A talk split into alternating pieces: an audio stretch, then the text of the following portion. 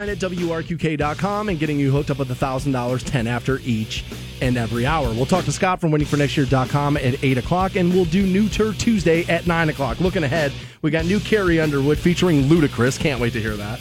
New Chris Stapleton and new Breaking Benjamin.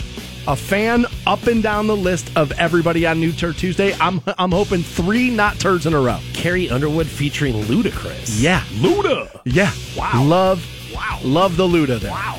Dude, how was your, about that. How was your weekend away, buddy? Oh, it was awesome, dude. It honestly was. I, uh, me and the girlfriend, Christmas time, we decided, like, hey, December was kind of a crazy month for us, and we both knew we had a long weekend coming up in January, so we decided to do a cabin.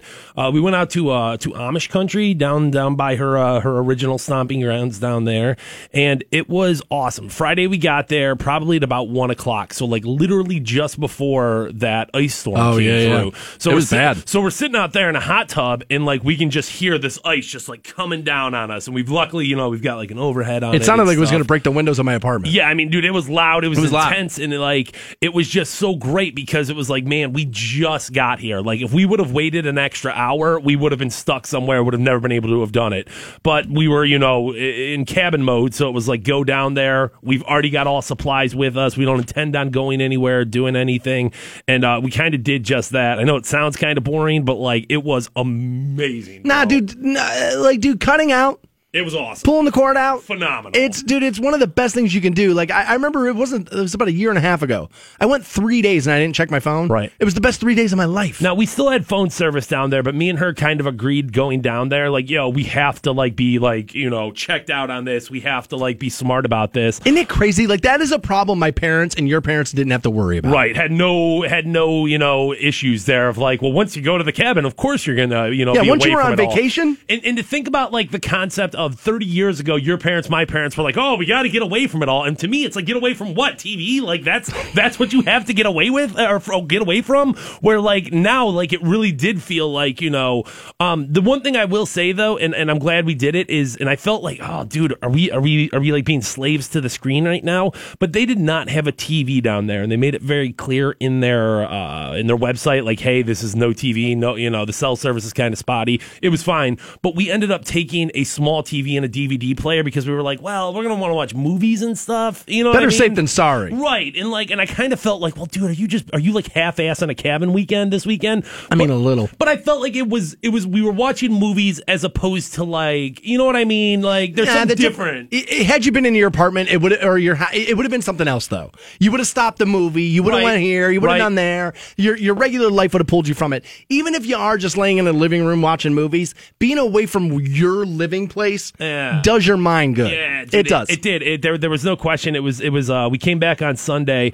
Um, I, I would say it was no issues, but dude, it was Amish country. So those roads back there, we got stuck at one point trying to get out of it. So this dude had to come tow us out and everything. oh, I can believe it. Um, and it, it, you know, obviously it was like, well, dude, thank you. And he was just like, no, don't even worry about it. And you know, blah blah blah. And I'm like, no, dude, you have to take twenty dollars from me. Like, like you can't just like come over here and pull me out and like not take some sort of payment. But the Amish are good people down there. No, they are, man. It's like you know down they watch after you know their community and like Yeah. that. It's not the worst. So it was uh, it was something, man. It was a drunken weekend of, of cabin fun, and it, honestly, I'd recommend it to anybody listening out there, dude. Go down, go go get yourself a cabin. Well, that goes into what I want to talk about at 8:45 because Okay. I watched something on TV over this weekend and it made me feel like a complete bitch of a man. Really? Like a complete bitch of a man. Really? Turning in my man card 8:45, I'll give you that.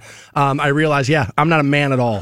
well, we, we've all known that for quite a while. Now six oh eight, January sixteenth. Stansbury figures it out. I can't wait. 8:45 dude, I watched this and I was like, dude, these women that are doing this are more manly than I could ever be. I, uh, I can't wait to find out what it was. Let's uh, let's talk about how small Stansbury's penis is coming up So, next. we'll do that in, What uh, what would you do this weekend? What you got? I uh so I didn't do much because I was worried about like all, all the you know traffic and stuff. So I was like, all right, well, you just got the Nintendo Switch, Right. So you know, just you spend some time, you know, locked down in the apartment over that. Okay. So I, you know, I have a guest over, and she's like.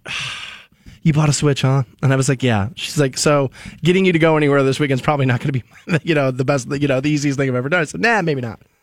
And she said, well, at least take a shower and then, you know, take me to dinner. I was like, all right. So I get in the shower and I get out, and she's like sitting in the living room, and I look at the TV and I'm like, what is that? And she's like, it's the title screen for Zelda. And I was like, well, I don't own Zelda. And she's like, well, you don't own it yet either. She's like, these e shops take forever to download. I thought this was going to be 20 minutes. Jeez. You know, and I was like, did you just go into the shop on my Switch and like, because my credit card information is like saved in there. So, like, if you just click buy, you can buy it. And she's like, relax. Before I went to checkout, I switched the credit card information out. She's like, I put my card in and bought Zelda because oh. I wanted to play it. She's like, and so I figured, I I thought this was going to be done by the time you were done taking a shower. She's like, I didn't realize how long this takes. She's like, let's go to dinner. By the time we get back, we'll have Zelda. Oh. And so I was like, oh, I guess I shouldn't have, I, I guess I shouldn't have yelled. Dude, when you first said that, I was like, "No, who does she think she is ordering stuff offline?" But no, if she if she used her own credit card, that's she's a very she nice was- person. She was like, who she is. I wanted to play Zelda, and I was like, all right, well.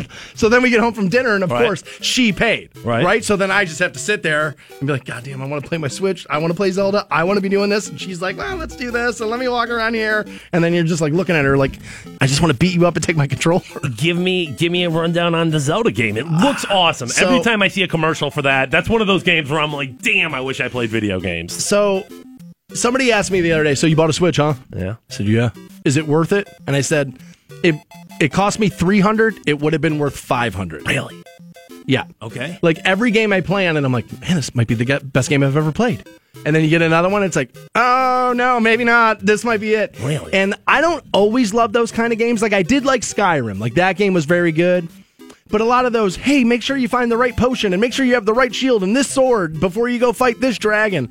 A lot of those, I'm like, eh, I. Yeah, I can understand why that would be the case. I mean, But uh, this game is so good. Like they nailed it. It is honestly, it's very.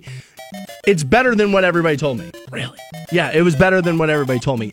I'm telling you right now, dude, the Switch is easily my favorite. I mean, uh, between my Xbox and my Switch, it's not even close. Not even close. no, the, the the Switch is is more fun. Now, do you think that you're a little infatuated with it now because you just It's got new, it? Give yes. it a year, and maybe we'll see where things are. You might want the supercomputer of the of the Xbox there. Uh, yeah, I'm always going to want another system because of because of the gimmickiness that is the Switch because a lot of it is sold on Right. that. But where I will always where I will put the Switch ahead is Nintendo knows how to hit you on that 8-year-old kid joy factor. Like my Xbox is fun, yes. Video games are always fun, yes, and time killers. Nintendo knows how to get you actually like experiencing joy. um, PlayStation, Xbox will wow you. They'll be like, "Oh my god, look at that! That's fantastic!" But Where like, the playability of Nintendo. right, that's what like it Yes. entertains you. Okay, I can I can buy that. That Mario Odyssey game is one of the most fun games I've ever played. Where it's like I can't believe how much like this is like joyous. It's amazing how Nintendo's been able to do that my entire life by the way. I mean, when I, I remember, what was it, 1985 when the first system came out, 84, something like that? It was like every kid on my street, that's what they asked for. There was no other thing you wanted. It was you wanted the Nintendo. And ever and every system they've put out since. And what they have been able to do is no matter what, what how the system does this and that, the first Mario game they put out for it is usually like a home run. Like you were a big fan of you know the N64, Mario 64. Right. Mario Odyssey is like a better version of Mario 64. Yeah. Upgraded. It's a very it's got a very similar style, but a lot, lot better. Much, much improved, obviously, is the technology has proved over time. So again, we'll talk to Scott from Waiting for Next Year. We'll do that at eight. We'll do New Turd Tuesday at nine and eight forty-five. I'll tell you why I'm turning in my man card, and I feel like the ultimate bitch. That's eight forty-five. Let's get you hooked up with your first thousand dollars of the day right now. Your shot at $1,000. Now, text the keyword luck to 200 200. You'll get a text confirming entry plus Rock 1069. And welcome back to the Stansbury Show on Rock 1069, online at WRQK.com. Dude, uh, like a handful of our listeners are on the way out to the lake to go ice fishing. okay. Dude, I gotta tell you, I I've done that as a kid. I've not done that as an adult. I think I want to try that. I'm a little concerned. I mean, like, yeah, it's been cold, but it was like 60 degrees like under a week ago. I don't feel like ice fishing's a good idea at all right now. I don't know, dude. He's like, dude, we're heading out to the lake to go ice fishing again. Uh, I guess. I mean, I'm not going to end up in the drink, so I don't care. But like, uh, it feels I, like mean, I don't know where they're me. going. Okay. You know what I mean? I don't know where they're going. It might not be the lake right around the corner. I don't know. It's interesting. It actually ties into what we're going to talk about at 8:45. Something I watched via Netflix that made me feel like not a man, Okay. and I'm not. Right. Neither are you. Do you feel like all of a sudden ice fishing is going to be the thing that brings the penis back, or like? I don't know what it's going to be, but we got to find it. I, uh, dude, I watched this and I was like, man, I am a total and utter puss. And if like the world ever like went to like, oh no, what are we gonna do? I need a dude like this. Like I, need, Okay. I need to buddy up with, with a dude like that. An ice fisher, okay. No, not Oh. necessarily ice fisher, but I don't know, man. I couldn't believe when I was watching that. I was like, this idea intrigues the crap out of me, but I know I don't have it in me to do it. So at eight forty-five, I'll get you clued in. Also, nine o'clock is New Turd Tuesday. New Carrie Underwood featuring Ludacris, Chris Stapleton, uh, his new song "I Was Wrong," and new Breaking Benjamin, "Red Cold River." Okay. I normally like the Breaking Benjamin stuff. Yeah, they don't suck. They're normally pretty good at it. So, Albuquerque, New Mexico, a- apparently a gun store yesterday. Uh, not only did they not give their employees off, but they held an MLK Day sale. All right. And it was uh, alongside women's basketball scores, I guess, in the sports section of Sunday's Albuquerque Journal. Los Ranchos Gun Shop is promoting 10% off of all accessories with the purchase of a gun for Martin Luther King Day. Now, they say certainly Martin Luther King Day for the past three years has been a tremendous sales day for them, says because everybody has the day off. So people go out and they do their shopping. And so I guess customers who came in mentioned the ad get an additional 5% off their purchase.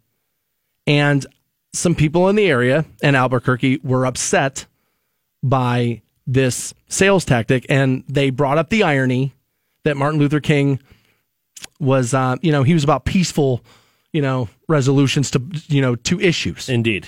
right Indeed. uh, he was uh, he was uh, about nonviolence and peaceful protest. Not to mention the civil rights leader also was assassinated with a gun in Memphis in 1968. There. Um, so one resident said, "I think it's in bad taste. I'm sure other people have used historical figures to sell things, but it also helps to reflect their morals, and it doesn't in this case."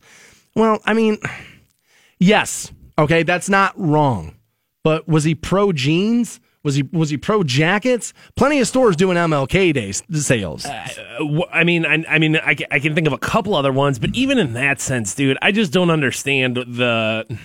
I understand a Christmas sale because like that's driving consumerism. I just don't know if, if it's appropriate to use historical figures as like, hey, this person approves of this product. I mean, we do President Day sales. I, I wouldn't. I would. I would say that's probably a little bit tasteless as well. Honestly, I, dude. I feel like it's it's business understanding that the average person we talked about this last week about taking the day off. The average person does not care about the reason why they're off of work. They just want to be they just want to be they just want to have the day off. So if that's that being said, then why does the average person care about it being an MLK sale as opposed to just like, hey, t- you know, t- today only gun or accessories ten percent because? I think if the newspaper asks somebody, they're going to give you an opinion. And they're also going to give you an opinion they know will get printed in the newspaper.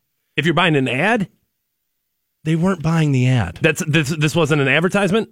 It was an ad in the newspaper, but they asked residents who had read the paper. And so, yeah, if the newspaper leads you there and says, Do you think this is right? Somebody's going to go, You know what? That's not great. So I'm just saying, if people don't understand why they're getting the day off and don't care why they're getting the day off, why would they care? Why why would you choose to focus on that in your advertisements? Because you do have the day off and you have the ability to go buy something. So why wouldn't you just say, "Hey, Monday, Monday, you know, J- January fifteenth, Monday, January fifteenth, ten percent off all guns"? Why would you choose to, you know, to because use Martin people Luther King might Jr.? not know that they have Monday, January the 15th off, but they know they have MLK Day off. it's a sales tactic. okay. That's what, if Matt, if it didn't work, why would they do it? Um, You see what I'm saying? To get, a re- because- to get a reaction out of people. So they went out of their, so a business went out of their way to get the, to get a negative reaction to not sell things. I think so. I mean, I don't think that's unheard of. To like, if if, if that, and, and you got to think too. Like, there's a a group of your of your of the of your core audience that's going to respond well to it. Well, I don't care if I piss everyone else off. If my core audience is going to respond well to it, if you're the kind of person who was going to buy a gun on Monday, you don't care that they used Martin Luther King in their advertising. one way or the other. So why choose to do it? Because again, people know that they're off on Martin Luther King Day. It's because, oh yeah, I'll be off that day and they're going to do a sale. You know what? I might as well go do that. It's why, it's why advertisers use anything to advertise. It's why Memorial Day is always on the thing. You know you're off on Memorial Day too. Why do they say Memorial Day and not the date? Because you know you're off on Memorial Day. It's just, it just drives that messaging home is why they do it. Now, you can make the argument we shouldn't do MLK Day sales. And if I was a business owner in, in 2018, I don't know if I do. In, in the day and age of public shaming, I don't know if I do that. At the risk of pissing off a large amount of my of my customer base, I'm not sure I do it. But if we're going to allow these things to happen, over legal products that you can sell, why am I going to get pissed at a gun store for using Martin Luther King Day? He wasn't pro Gap and he wasn't pro denim. So if you're going to be able to sell jeans this way, then why not be able to sell guns this way? This is about people who are anti gun looking for another reason to yell at a gun store. If we're going to use them to sell washers and dryers that he didn't care about either, then there's no reason a gun store in Albuquerque shouldn't be able to have an MLK Day sale. This is people looking to bitch because they, they ran out of things to bitch about. More Stansbury Show right around the corner. Hang on. The Stansbury Show. Rock 1069. Rock 1069. And welcome back to the Stansbury Show on Rock 1069 online for you at WRQK.com. Another $1,000 up for grabs at 710 this morning. That's when we give you your next keyword. Also, this morning we have Home and Garden Show tickets for you and a four pack of tickets for the Canton Charge game on the 20th. Get you that at the end of the week here. So I just saw this via Facebook from my friend Devin. All right. But apparently, the Haunted Schoolhouse in Akron Yeah. is going to do a two night Love Bites Valentine's Day haunted house. Ooh. Friday, February 9th and Saturday, February the 10th. Now, I'm not a haunted house person, but if you are, what a smart idea this is. Yeah. This is like people will scoff, but people scoffed at the first place to do Christmas in July too. And then now all of a sudden, every bar in the world does it. Yeah, and, and you got to think too. Like, there's some people who are like, "Well, no, I'm not going to go because it's not fall and it's not that time of year, and I'm not into it." But there's some Halloween like enthusiasts out there, people who just like live, breathe, and die for that. And you give it to them in the middle of February, and hell yeah, they're going nothing else to spend do? their money. Hell yeah, they are, dude. That's a that's a great idea. Yeah, that's a good idea. It's really smart. As, as, as a guy who's normally like, ah, dude, everybody stay in their like holiday lane, Right. You know what I mean? Like, don't don't put stuff in the store too early and this and that. But that's actually a smart idea, and they're probably going to do gangbusters, especially since it's a two night engagement. Right. People know they got to go. Right. You'll probably make a ton of money. It's not a bad idea. Online for you, WRQK.com. Couple of videos I want to uh, want to make sure you see. This firefighter catching the baby thrown from the building My in Atlanta, or I'm um, at, at DeKalb, DeKalb County. I don't know if it was actually Atlanta, but it uh, that's a terrifying watch. And I got to tell you, for the amount of times I screw up at my job every week, it just goes to show I can never do that job. even like having seen the video, watching it is still tough. I know everything ends up okay. I know it's gonna be all right. Like I'm, I'm like, no, they're gonna catch. And like, oh my god, dude, I can only imagine the the the the feeling of like watching a child come down at you and just snagging them out of the air. Uh, insane, dude. Imagine if he drops it. Right. Like now you're famous for all the wrong reasons. Right. And I mean, like, still, you know, guy with the best of intentions. I'm sure a very well trained professional, somebody, but like, yeah, if drop a human. Right. If that baby would have hit a gust of wind and it just would have went, and you know, six inches the other way, and all of a sudden we're in a talking a very different thing here. don't want anything to do with those jobs. No, So that is no. real honest to God bravery, man. Also, somebody went back in and uh, recut some Bruce Lee footage Yeah. And gave him lightsabers. Oh, actually, I guess they, they, they digitized this and gave Bruce Lee lightsabers in the Star Wars movie. Okay. If you're into both those things, you can check that out. And also, uh, there was, um, I guess, a fake warning about an attack that was going to hit Hawaii. And this this guy filmed himself. He was on the golf course. He's like, "Yeah, I'm finishing my round," and everybody's making fun of him. And I thought about it. I was like, "Well, dude, if you think you're going to die in an hour, Right. then dude, then I'm then I'm playing the last couple of holes of my life." what else are you going to do at that point? I mean, like, you're not going to be able to get anywhere else. You can't be like, well, I'm going to go see all my loved ones. I mean, I think at that point they assumed like 15 minutes and there was missiles coming their way. Yeah, it was so, over. well, why wouldn't you finish whatever you were doing right At that there? point, give me the nine iron, and and uh, you know what I mean. And I'm going to try to make par. Now, that was in Hawaii, and again, I don't want to jump up and down, okay? And I and I get accused of being a hater, which is ridiculous because I'm not at all. But dude, the president went golfing again yesterday, and like, dude, first of all, you were the guy that bitched about how much, how many times other presidents golfed right? People thought Bush Jr. W was an honest to God racist. Like people thought, oh my God, the reaction to Katrina was because he's a racist, right? There were memes, there were all kind of stuff, and yet every year on MLK Day, there he was doing something, taking part observing, showing compassion. And if I'm Trump, don't I just want to cut the bad news train off at the pass? Don't I just want to throw him a bone? And then I thought about it. No, of course not. Because I don't think he cares. I think he knows. If I do things right, no, it's going to be covered for five minutes. But if I do this, it's going to be covered for three days. And I think he's obsessed with being talked about. Um, yeah, oh, there's definitely some ego involved there of like, hey, I can make the news media jump at an instant. Yes. How would you not how I- would you not become infatuated with that? I golf way too much. Right. Way too much. Okay? And I told Fantone, I was like, dude, if it was 60 degrees yesterday, I was like, would I have went? Probably. I probably would have went. But you know what I wouldn't have done? I probably and I post a lot about when I play. But I probably would have kept it quiet yesterday because of the public perception job I have. Because your opinion of me will change and it will affect your cons- your consumption of this product. Okay. And I worry about that from time to time. Undeniable, Now, if right? I have a grown-up kid's job of hosting mornings at Rock 1069 that literally all over the country computers do this, right? So ultimately, like if I worry about it and I think about how it may negatively affect my job and what happens because of that, like you would think it would just stumble across the thought pro- pattern at least once. negatively influence the perception of you and what you do at your job. Right. I, I, I have I have zero issue. First of all, you go golfing yesterday, dude. I, I don't think MLK was like, no, dude, you cannot go golf.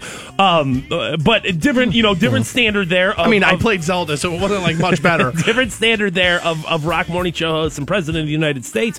But bigger point Not there in my that you're mind. making, bigger point there that you're making is like learn to cut things off at the pass. Learn to avoid headaches that you don't need to have. They already call you a white supremacist. But but but but why would you start doing that now as President Trump? I mean, like we've talked about it since the, since prior to the election, where the guy is fantastic and just superb at at distractions. He's amazing At, at at, it. at, at, hey, look at my left hand while the right hand is pulling the rabbit out of the hat. He's fantastic at it. So what like. a bad way to get things done, though. Is to be like, Well- "Ah, dude, I'll just take the racist tag, and then I'll be able to do whatever, or whatever I want. it's it's it, to me kind of it's the same point as when he was when he threw those paper towels in Puerto Rico, where it's like, dude, you have such an easy way to take care of this when you could just say, hey man, I was having a lighthearted moment, maybe it got a little bit away from me. No, you doubled down and went, nope, best paper towels ever, greatest paper towels. People wanted the paper towels, they were screaming for the paper towels. Did you And see the like- arc of that throw? Right, and like it's like, dude, but but think Obama would have had the arc of that throw? this is what got you to the dance. You got to keep dancing the dance that got you there. Ah, except for the fact that, dude, you're here now. So, like,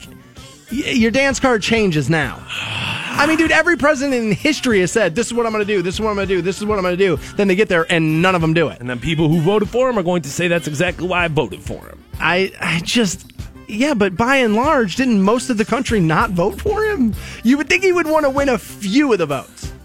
A few. I mean, there was a special commission into the to to to know that it wasn't most people; it was all legal aliens, and like, I mean, I mean, maybe. I guess. I don't know. I wasn't there. I didn't check all the voting machines. I don't know. I guess it could have been that. I don't know. I'm sure voting fraud does happen. I'm, I'm sure it's not on the on the level that we all assume. I don't think it was necessarily that. they but- had to disband the, com- the the the committee. They had to say, "Nope, nothing we found here. Sorry, we're wasting everyone's time." there's I, I'm sure like I said I'm sure it does happen but I, it's it's like how there's allowed to be a certain amount of rat hair and peanut butter Right. you know what I mean it's like yeah Right. it happens but it's not like you open it and it, your your peanut butter's furry inside it's just when I saw it yesterday I was like dude why why why are you bringing this on why are you welcoming this of all days bro you can't wait till Saturday because I can brush golf off.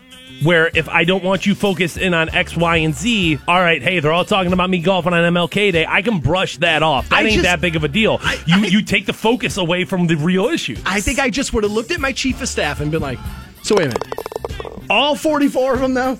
Like all of them. They all did it? All of them. Well, now, obviously not all 44, but after his death, right. the last like 30 dudes all did this. All in a row, right? All of them across both party lines. You don't think nobody's going to say anything to me if I just go play golf right now? Last five, dude. Six dudes. MLK died in the 60s. Well, yeah, you, you know what I mean, though. Like, Right.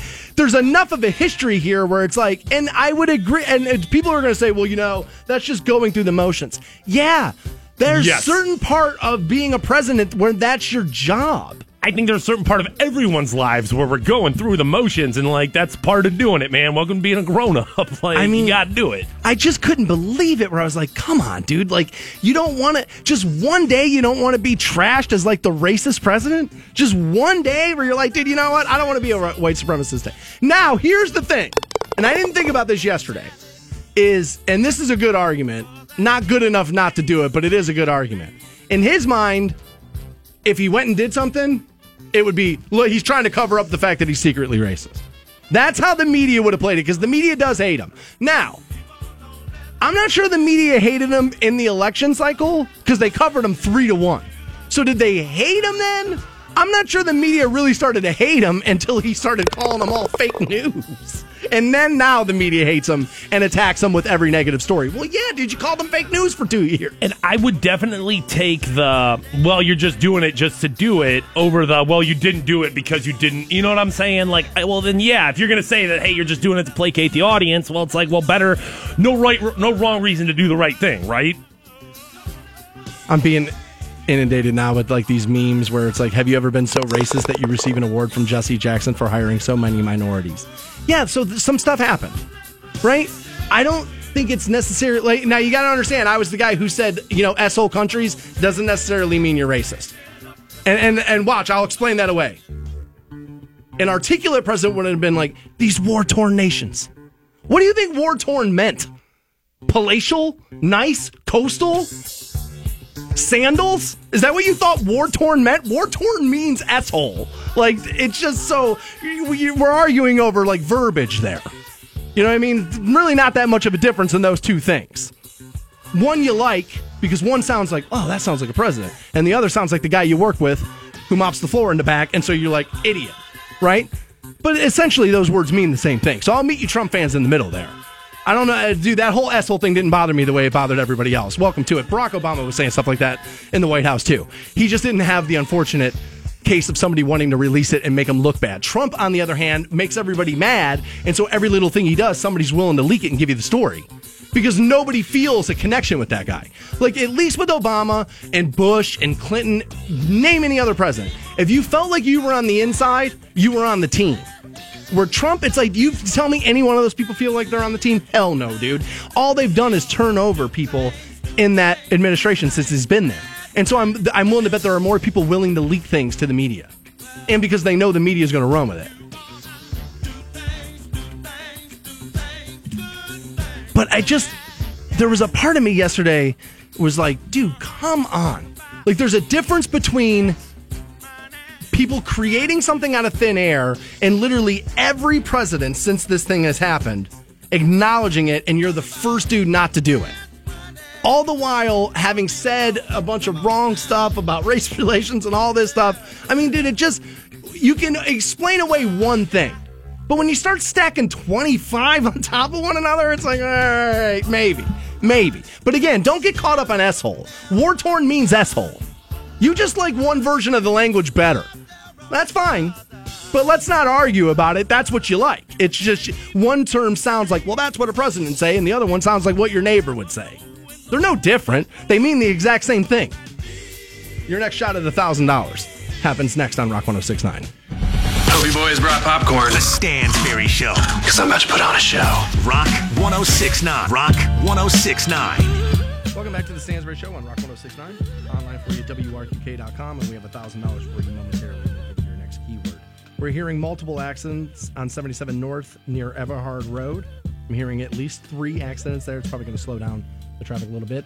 Um, my drive on 77 this morning, I wanted a ton of people on the road. Not the worst. Now the side streets I found were uh, were worse.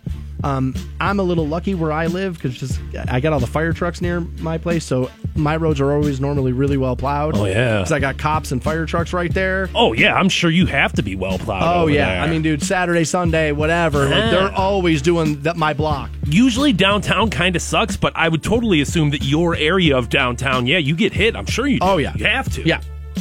Now they normally don't do court. right. And when I saw them plowing courts over the weekend, I was like, "Geez, it's getting bad." Like if, they, if they're plowing that, it's getting bad. Um, I uh, I live over on the southwest side in one of the neighborhoods, and it was kind of crappy. Like, I got my car kind of sort of stuck, and I had to like back it up and build more mo- momentum into it. But like, they obviously had not touched Maryland. Like, Tusc was kind of a nightmare for me this morning. But by the time I was on seventy seven, it was like a little wet, but okay. I mean, people were flying by me. Now I was doing the speed limit. I Right. just didn't feel like I, I don't want to push it. Right. And people were flying by me in the left lane. I was like, man, that's on you, bro. And there's those two types of drivers that everybody hates in the winter. Number one is like the oh my god, I'm so timid, I'm so afraid, I, I can't you know push push the gas pedal. The other ones who acts like well nothing's the matter, everything's fine. And It's like well dude, probably somewhere in the middle there is where we need to be. Four by four doesn't mean unflippable. Right. like it does, you know what I mean? It doesn't. It doesn't mean that. There's a story that's been happening, and I haven't touched on it on the program. And part of the reason why is I didn't really want to be accused and or be guilty of sensationalizing a tragedy just because it's local. And I didn't have a whole lot of information on it because nobody has a whole lot of information on it. But now it feels like we've reached a breaking point and we kind of have to get into it. And this is the amount of suicides that have hit Perry this school year. Hayden Porter was a freshman. The 15 year old took his life, I believe this was last Thursday. This is the sixth current or former student to commit suicide since the school year began. Mental health officials are calling it suicide contagion. I wonder what all goes into that. Now, I understand you start seeing stuff around you, it brings you down. Maybe you fall victim to it. I can understand how that could happen. I wonder, I'd be interested to talk to somebody and find out what all goes into that, into suicide contagion. But the mom speaking up now saying, My goal is to make sure no other parent has to feel this way. Please tell somebody um, if, you're feeling like you're being bullied or something's happening in school, because he didn't, he didn't say. Um, now, she does believe that bullying did play a role in this. Uh, apparently, she had her brother pick him up from the school a couple of times because he had been uh, in fear of, I think it's four other boys in the class, did not list names. And uh, she says, she, you know, she believes, you know, him fearing some of that was definitely a role in this. Hard to argue that, I would imagine. yeah. Um, she says there's been some horrific uh, things said on Snapchat that I truly believe that they were doing something. And I know there was an incident, and she said again, I had to have my brother pick him up from school because he was scared of these four boys, did not say names. He was scared they were going to hurt him. Um, and she's hopeful that her family's tragedy will lead to a public discussion about the impact of bullying. And Perry Township Police uh, said investigators are checking the phones and computers that belong to him and five other victims to see if they can figure out like maybe maybe there's a connecting source to all this Right. and uh, you know a specific reason. But according to the cops, there's no evidence that bullying was a factor here. Um, but that that could simply just be as of yet. Is and then the further they go into it, they may discover that. They say one issue that they're looking into is the social media trend, the blue whale challenge. Now, if you're a parent and you haven't heard of this yet, what it is is apparently a list of things that you have to do, and the final being suicide. Yeah, they get more and more outlandish As you go down the It list. might start off with, "Hey, you have to shoplift a candy bar," and then you have to go, I don't know, randomly punch somebody. You know what I'm saying? It gets more and more uh, extreme as you go down. Perry Township Police said they responded to 24 calls where they were asked to check on the welfare of a person in crisis over this last weekend. That included a number of young teenagers. Um, they say, though, that that's a positive step because it means young people are at least now starting to be willing to reach out and ask for the help for some of this stuff. Yeah, that is good. I mean, I mean, better than not. from that from that viewpoint, yeah, that that's a good thing. I just, like I said, I had stayed away from it because I didn't want to be accused of sensationalism over what is an honest to God tragedy. No parent should ever, ever have to bury their children. I watched my brother and his wife have to do it, and I'm telling you, it's that was the hardest thing I've ever had to see. And I didn't even have to go through it, but like watching my brother deal with it, it was it's still it's still the saddest thing that's ever happened in my entire life. So I could I know I can't even imagine Right. being the parent. Like I was just the uncle. I, and so like and it's still to this day like rips me up. It's actually why i do this. It's why i chose to go make a positive change in my life because i felt like i had been wasting a lot of my life when a when a four month old fought for every breath she took and i felt like a lazy tub of lard and so i made a positive change in my life. But it was like the saddest thing so i can only imagine no parent should ever ever have to do that. But when we hit six in a year in one particular i mean it's not even county Right, right, right, right, right, like right. and six in a year in a county would be a lot in a school like a, a school make it the school system fine the, like that it's so hyper defined all the way down to pair it just seems very strange to Yeah, me. and I mean, I think there was only one student that was a former student, and she had graduated the year before. Yeah, so it this wasn't is, like she was a 10-year right. So this is relatively people all the same age from exactly the same place right here. Um, this concept of suicide has obviously gone viral within that community, and uh, the big, I think, challenges right now, and I mean. Eh, I don't, I don't want to take things away from the Perry community, but like I'm sure other schools in the nearby area have to be wringing their hands right now of how do we make sure this doesn't become We don't wanna an be next. inspiration, right? This does not become an inspiration to students in our because that's I think a big part of what goes on here is that something like this, uh, you know, and don't get me wrong, I'm sure all these students had different reasons and their own issues that they were dealing with, but something like this, I don't want to say goes viral, but it kind of does in the sense of like, look at all the attention, Oh, yeah. look at all of look at uh, you know this this person who no longer is here is getting a memorial. This person's everyone's talking about. I mean, they talk about it with school shooters. That that be, be so much of the coverage that the shooter gets is what what spurs another shooter to happen. and and and you just hope that you just hope that other other communities, other other students, other people are are understanding that like, hey, we can't glamorize this. We can't like turn this just- into you know. I saw people like over the weekend, like you know, the school needs to get. Uh, it's like, well, what is? I don't know what they do. I don't know what the school does. What do they do? Here's the thing, and all the pointing of fingers here. Well, it's the school. Well, it's the parents. Well, it's society nowadays. Fine, you can think whoever it is, but what do you do? I, I do not know the answer to that. I will say, being being a teenager that that grew up with with some depression, I wouldn't call it clinical depression. I think those people go through a far harder struggle than what I did with it. I have it, you know what I mean. There, there's times of it. I'll, I'll, I'll suffer bouts of it. I wouldn't call it clinical. I, I never felt like, oh my god, I can't leave this bed. Um, but but I do suffer from a little bit of it. I it just I don't know. I, I'm just thankful I didn't have Snapchat and Instagram when I was a kid in high school. Right. Because I think the pressure of that, there's always been pressure of keeping up with the cool kids in class and wearing the right clothes and having the right, listening to the right music and, you know, being cool. And that whole thing's always been part of the teenage experience. For sure it has been. But it's been so accelerated these days. Well, and certainly, and I mean, when you know, twenty years ago, at least when you went home, you had a quote unquote safe, Safe, space, right. In, in the sense of like, at least you didn't have to keep up with them once you left school, I but now you do thanks to Snapchat. I remember something embarrassing happening in school and going home, and you'd worry about it all afternoon. Then you'd have dinner with your parents, you'd be Right. thinking about it. Right. Then you watch a little late night television, you'd be thinking about it. Right before your bed, you'd be like, man, school's going to suck tomorrow, man. I'm going to get made fun of again all day. But what I didn't have was constantly checking my phone every nine Right. minutes and then seeing it again and retweeted. And now look, it's vi- and so I it's obviously a factor in some of this stuff. At some point, now I'm I, I don't want to blame parents here, obviously. And I don't know what every kid, what all six kids were into. So blaming the parents here would be wildly, Right. wildly irresponsible. Right. But I think at some point we're going to have to realize that these things do they cause cancer like cigarettes? No. Okay, but they are bringing negative attention onto our children on some level, and you have to severely limit. I would think now, it like the amount of access that your kid has of this stuff Yeah. throughout their day and get other stuff going on in their day. I would assume that's probably a tough call for a parent to make because, on one hand, you just want to say, Yes, I just want to protect you and take everything away from you that could possibly hurt you. On the other hand, it's like, Well, I know this is the reality of the world today. I have to let my child responsibly use media, social media. You know what I mean? I like, mean, going home after school and washing the day away off of me and not and trying not to think about it was like the best part.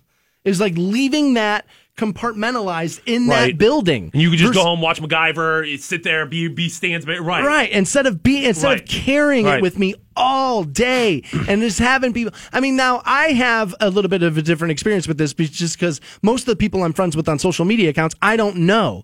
And I can tell you if I say the wrong, do people will beat me up for six hours at a time about saying the wrong thing or God, you look fat in that shirt. Why would you post that photo? It's like people just don't realize. No, I have a public, you know, you know, image job, so I've kind of learned to thicken my skin. I'm also a grown up. Yeah, you're not 14. I'm not a 14 year old, 15 year old kid, and so I, I just, I got to tell you, parents, I don't know how you're doing it now. I don't know how you do it. Every generation, there's a new set of challenges, and this set of challenges just feel very, very tough. I know this is a little inside the room, and I, I hate to giggle there here, but are we set to go? I saw you. Oh, grab, yeah, yeah, yeah, yeah. I saw We're you ready. grab that We're packet of paper. Okay, We're ready to This is go. about the keyword to get you hooked up with a thousand dollars. We are ready to go. Here's your word right now. The Stansbury Show. All right, I like it. I like it a lot. Rock 1069. Your shot at $1,000 now. Rock 1069. Welcome back to the Stansbury Show on Rock 1069. Online for you at WRQK.com. We'll talk to Scott from waitingfornextyear.com at 8 o'clock. Also, New Turd Tuesday coming up at 9. Carrie Underwood featuring Ludacris. Can't wait to hear that. New Chris Stapleton, I Was Wrong, and Breaking Benjamin, Red Cold River. Looking forward to all three of those. Huge fan of all artists. Can't wait there. Didn't take long for us to find out who the next Hollywood creep is, and it's Aziz Ansari.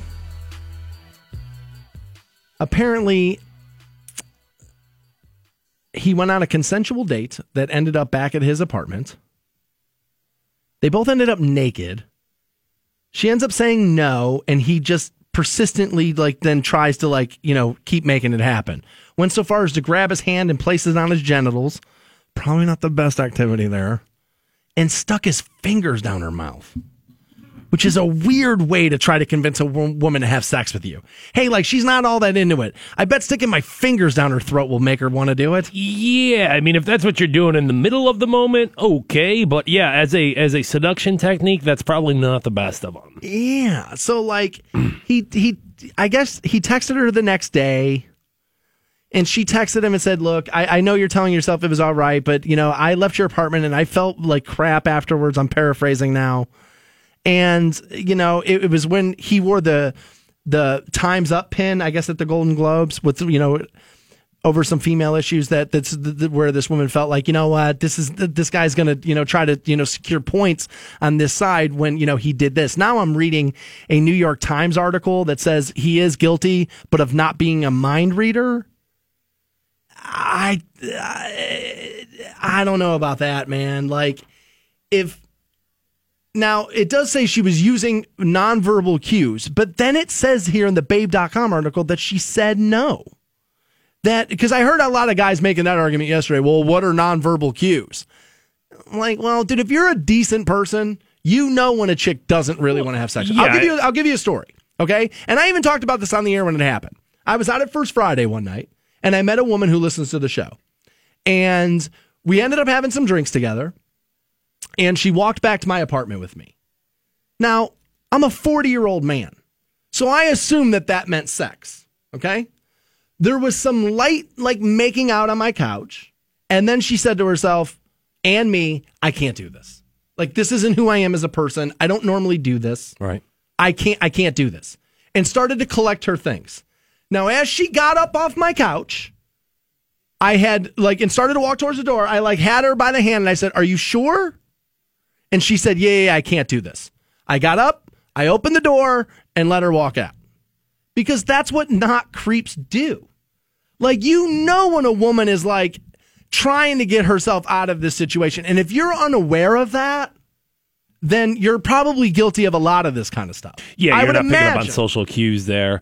Um, uh, yes, somebody like pushing you off of them is a is a is a nonverbal, you know, uh, clue there. You know, Like, you're gonna have guys say, "What you get naked for?" You're allowed to change your mind with who you're gonna have sex with at any. It, dude, if in the middle of penetration, she pushes on your chest and says, "I don't want to do this anymore. Get off me." You have got to get off of her, right? Right? Yes, one hundred percent. I um How can you and I know that, and yet this be missed by so many people? Um because people choose not to you know what i'm saying? It's not it's not it's not whether they know it or not. It's you choose not to care about that. I saw somebody it was a video on facebook and i think it was like uh, comparing sex and the consent of it to having coffee with somebody where it's like if in the middle of your cup of coffee somebody says you know what? I don't want this anymore. I don't i'm done with this you can't just pour it down their face and be like no we're having this cup of coffee together. Like well of, of course you can't do that. Like they have 100% right. Dude, you gonna waterboard me with Starbucks? Right, but they have 100% right to like, no, I don't want this anymore. You can have all the plans in the world of somebody to be like, hey, I'm going to have them over to my house and it's going to be the best cup of coffee they've ever had. If they get to your house and they say, you know what, I don't want a cup of coffee, you can't just be like, no, bitch, you're drinking this cup of coffee here. You know what also went into this, and it's not an excuse at all. But when you're, he's famous. Yeah. Like famous. Right, and young and full of, uh, uh you know. Super popular on Twitter, Right. the whole thing. Right. That in his mind, once you agree to go back to the apartment, there's no way she's saying no. Like, the, I, I'm willing to bet that there's a certain a bit of fame that kind of puts you in that zone of, well, she's coming back here, she. I mean, dude, even I had that thought where I was Right. like, dude, she just walked here from Buzzbin. We're obviously having sex. Yeah, I mean, I, I think that is amplified And by the fame. I mean, like, I think that yes, every guy kind of has that assumption, but then once you throw fame on top of it, and like, dude, I was on Parks and Rec. What are you talking about, bitch? Of course you want to sleep with me. Of course. Yes, Treat yourself 100%. to this to this is it to, to this Aziz penis. you know what I mean? That's of course that's what he thought. Um, and I think plenty of women have found themselves in situations like that where it's like, God, I've said no so many times. And I've heard guys make this argument. Well, you know, 99 no's and one yes is still a yes. And it's like, well, I, really? I don't know, dude. I feel like if I got to trick you into it, it- it- but like, is it still fun at that point? but I, I, you're, I think you're looking at it from a different perspective than a lot of dudes. Where it's You mean like- mentally healthy? Well, and where it's like it's like I mean, I guess. I, I, I, I'm, I'm, I'm, I'm filled by this, like this, you know, this sexual impulse here, where it, it doesn't matter as long as I'm having sex, and I think plenty of dudes are like that. So I think, I think a lot of women have been in this situation before. Um, and uh, I I mean, at the end of the day, am I going to say like, well, there's no way he did this? No. It is interesting to note, though, plenty of people who have said, well, like we don't know what happened. On, you know, on one story, all of a sudden, since it's since it's Aziz Ansari, all of a sudden they're like, throw him under the bus. You know what I mean? Like, I, where's that line at?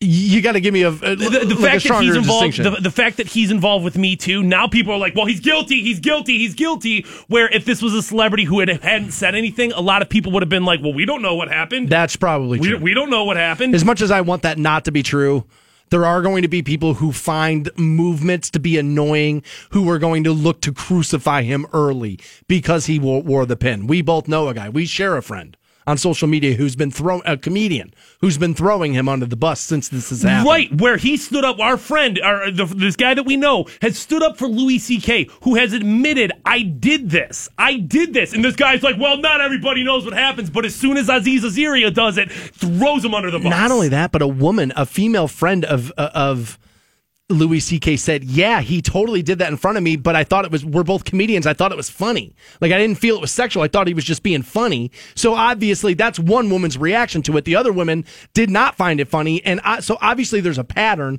and that did take place. And again, yes, coming out and say, "Yeah, I did it," is different. I um I wonder I wonder how this Aziz Ansari is going to handle this because I kind of saw like somewhat of an apology for him where he said like well he has to like reflect on these things.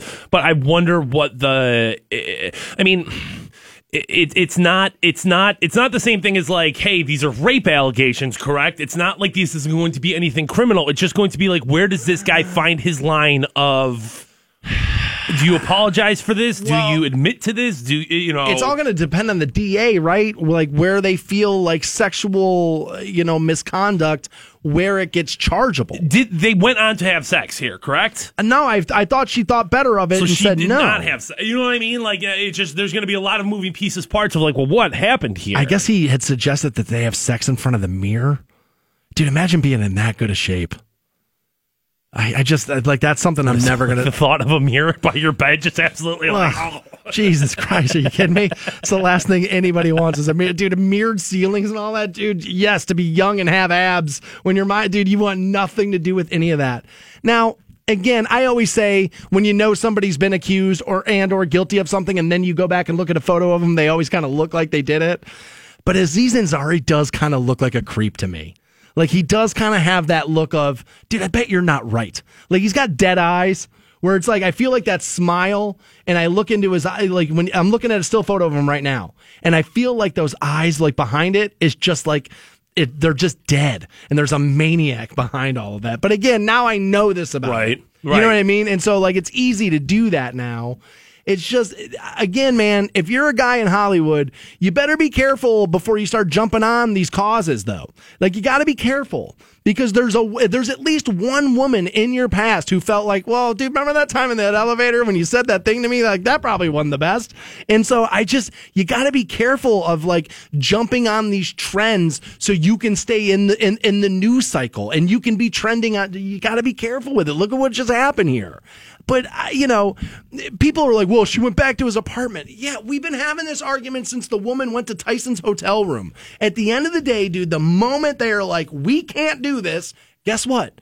You can't do it. Women are the gatekeepers of sex, guys. You are literally on the bench begging the coach to put you in the game. She's the coach. Once she decides you go in the game, then you get to play. Outside of that, keep your arms and your penis and your fingers all to yourself. More Stansbury Show right around the corner. Hang on. Dan Stansbury and his boy wonder Matt Fantone. At last, two heroes. The Stansbury Show. Rock 1069. 69. Welcome back to the Stansbury Show on Rock 1069 online for WRQK.com. One of the things we're going to talk to Scott about is uh, looks like the Browns might want Mike Mularkey to be the uh, offensive coordinator. I, I think they could do worse. It's not exactly like a flashy pick where it's like, damn, that's going to be awesome. But I think that they could end up doing worse for an offensive coordinator than Mike Mularkey. Now, if I'm Hue Jackson, I don't know if I'd love it just because then now you got a guy with, you know, some head coaching experience behind you. Right. And you've got nothing to solidify you as being the guy. Yeah, I mean, I don't know what Mike Mularkey's record is, but I guarantee you it's, It's- better than Hue Jackson's. It's better than Hue Jackson's overall. Take any two years of Mike Mularkey's career, it's better than Hue So, Jackson's. so now you've got two dudes with head coaching experience, right? Gregg Williams was a head coach at one point, right? Or am I wrong there? Why do I feel like you're right about that? Uh, but still, dude, having somebody over your shoulder that's done the job and done it better than you, just like waiting for you, that is a it's a very stressful moment right there. Yeah, it'd be tough. That would be, you know, that would be tough. So we'll talk to Scott about that.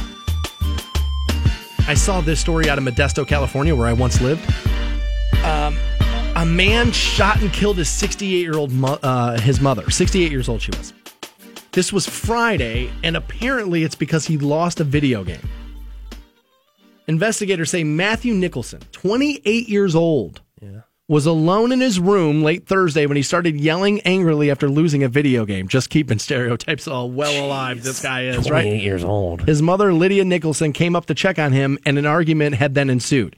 He came out yelling something about my headset is broken, or something about the headset being broken. For those of you that don't know, there are video games, a lot of the first person shooters, where, where guys or women too will buy what are called, there's multiple companies, but Turtle Beach is like the big one that makes headsets for gaming so you can hear things better and you can communicate with the mic better and all that stuff. I don't have a Turtle Beach headset. They're like 130 bucks. Like they're not cheap. And so like but like if, if you're if you're really serious about Call of Duty, they can help you with some advantages there. I'm not sure it's serious enough to where you have to kill your mother over. So, but this way you can like talk to like the twelve year olds you're playing with in Nebraska, right? You Yes. can like okay, You can communicate, and they and they can call you, you know, a homosexual and and and and, and, and other other derogatory terms, right? Uh, the big one is uh, yes, the big ones are, um, and again, I'm not using this terminology, but the big ones are fag. Right. That's a big one, and uh, and the N word's huge. Okay. Like it, it- online gaming is the, is one of the very few places where you can hear two distinct sounding Southern rednecks call each other the N word. It's like, guys, what are we doing here? Like, first of all, like, just let that sink in. like, dude, the stupidity and all of that is crazy. Whenever somebody tells me racism is dead, I always go, go on Xbox Live for about 10 minutes. You'll see that, dude, racism is nowhere near dead, not even close. So the guy shot his mother. Finally, dude, the dad had to like wrestle the gun away from him. He then leaves. He was driving to a, another family member's house. I don't know why. I don't know anybody was going to take you in at that point. Cops found him on the way, arrested him without incident. I um eh, don't get me wrong, eh, you know, you, you hear this headline and it's like, well, this guy killed his mom over this headset. I'm sure if we really got down to it, this guy had a magnitude of issues in his life. You know what I mean? Like I'm sure that this wasn't just a hey, my mom got mad at me about this. This was probably a million other things that just kind of peaked. Straw that at broke this the camel's moment. back, yeah. Right, but n- nonetheless, dude, I mean, you killed your mom over a video Over a video game. Over a video Now- game, dude. I can tell you, I'm a grown man. Yeah. Barely. And again, Yeah. at 845, I'll tell you why I'm turning in my man card. I'm a total bitch of a man. Done dude. with it, okay. No, I'm a total bitch. And at 845, I'm going to give you the story on why. But I did yesterday while playing Zelda, I did throw a controller. Now, I didn't throw it all the way across the room because I didn't want to break it and spend another 80 bucks to buy a new one. Right, right. So I so I thought enough about that, but I was sitting on the couch and I looked next to me and there was enough room and there was like a throw pillow. I was like, well, maybe that's what it means. And I and then I whipped the controller at the pillow over like one of these divine beasts you have to beat in Zelda. And like the thing was besting me for hours. And so I threw that. But my mom would never be in danger of being shot. Yeah, I mean, I, I understand the frustration. Obviously, I think video games can be a frustrating thing, but like you've got to you got to keep things in perspective here, homie. And I understand you're upset about something. And dude, you somebody who loves video games and somebody who despises their mother. And I I, I, I would at least hope at no point did you genuinely think like, all right, murder is the way out of this. No. like, it's like, like stabbing her, shooting her, strangling her. That's what I'm going to do. No, I love video games, and if I shoot my mom, they're going to send me to prison where I don't no get to video play games. anymore. It's None. literally, dude. At that point, it's game over. No more credits in the machine. You don't get to play anymore. I want to leave some room for Scott, Okay. and I also want to make sure we get you hooked up with this thousand dollars. We'll do both next on Rock 106. Rock 1069. And welcome back to the Stansbury Show on Rock 1069. Still to come is New Turd Tuesday, 9 o'clock. New Carrie Underwood featuring Luda. New Chris Stapleton, new Breaking Benjamin. We do it normally Mondays at 8. Everybody was off yesterday, so we'll do it Tuesday. And we'll talk to Scott from waitingfornextyear.com. My man, thanks for making your schedule available to me. I appreciate it. No problem. I have. I'm sorry? Jeez. Scott, you there? That will be unfortunate if we lost Scott. Fantone's going to work tirelessly and try to see if we can make that happen. I'm gonna send him a text right now. We're gonna we're we're gonna try to get texted and reconnected, and I want to talk to him because I'm very interested to get his opinion on Charles Barkley saying that the Cavs are not going to make. Was it the? Did he even say the playoffs? I hope he no, didn't no, say the he will not make the NBA NBA finals. That the Cavs will not make the NBA finals. Hold on, here we go. Do we have Scott? You there, buddy? There we are. There we go. Yeah. All right, well, good. Now I now I can ask you my my my leading question, which is Charles Barkley says the Cavaliers will not make the NBA finals. Is he right or wrong?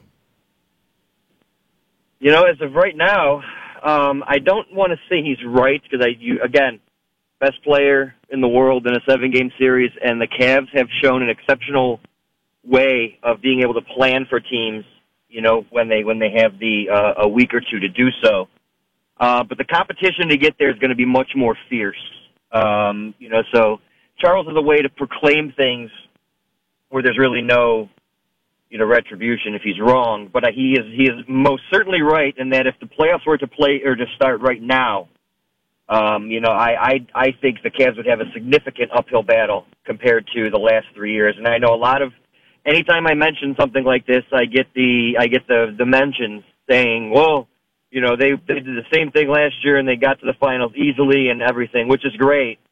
Um, but the Cavs are all a year older, and there's a lot of teams in the East, especially Toronto and Boston, who are playing exceptionally well. Um, you know, so I he he has he has a very good chance of being right. We'll put it that way. I haven't. It, there's this weird thing that happens with Cavs fans right now, where anytime they lose a game, they can lose by 50, or or you can lose by 10 last night, like the way you did to the Warriors. And Cavs fans walk away and they end up saying, "That doesn't matter. It's the regular season, and the playoffs is what matters."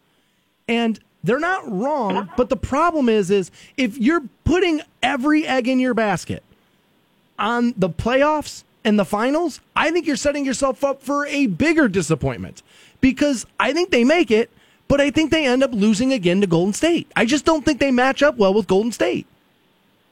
Well, you weirdly had that kind of manifest itself throughout the playoffs last year, where there was almost zero buzz over the first couple rounds of the playoffs. If Right. you think back, um, you know, it's the NBA playoffs, and I, I remember, you know, when the Cavs first made it with in LeBron's first era.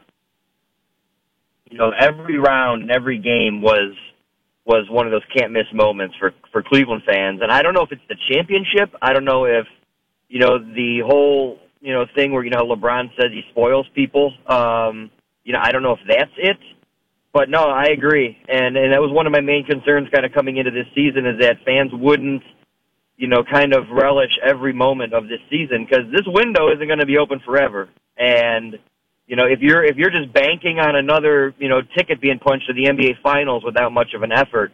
Um, you know, I think your fans are setting themselves up for for a very big disappointment. Yeah, I mean, obviously this window is closing. It's closing rapidly, and I mean, it could be closed truly at the end of all this. If he leaves so, next year, it's over. So, so there needs to be a little bit of at least perspective on that when I think it comes to Cavaliers fans. But I think the organization also has to keep that in perspective in the sense of this is our opportunity, and for some reason or another, it seems to me that everybody's saying, "Well, that that that Brooklyn Nets pick, it's untouchable, it's untouchable, it's untouchable." To me, that's asinine because the Cavaliers obviously need help. Um, as the trade deadline coming up sooner rather than later, what do you see the Cavaliers doing to help bolster this this this roster and kind of you know get them ready for that second season?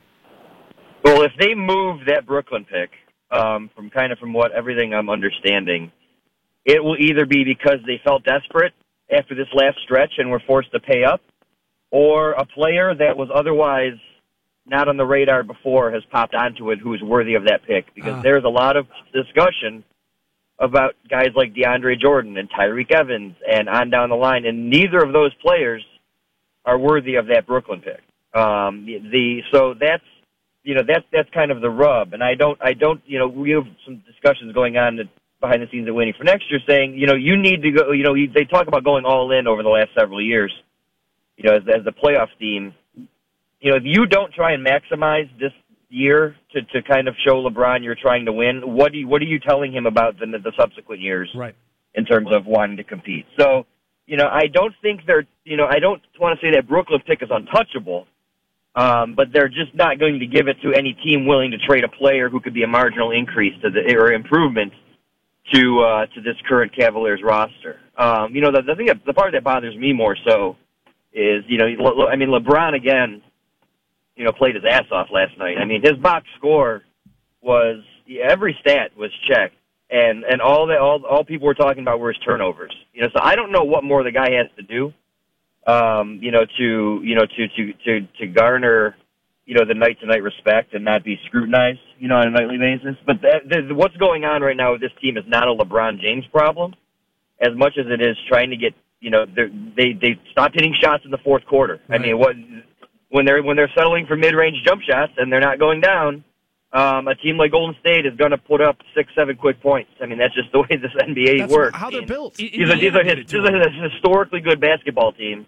Um, you know, so if everything, every decision is made in the context of is it going to be better than Golden State? You know, I mean, you, you may as well fold up shop because you need to, you need a hope and a prayer and a, and a perfect game from LeBron for a seven game series to get We're- that done. Right. And now I I- I think LeBron kind of suffers from the same thing that Obama did, which is you have this job now when social media is at its height and we use it more than ever before. And Michael didn't have that. I think people would have probably picked Michael apart had he lived in the Twitter era, but he was lucky enough to live in the VHS era, and so he didn't necessarily have to deal with it. I want to shift gears and go to the uh, to the Browns now if I could.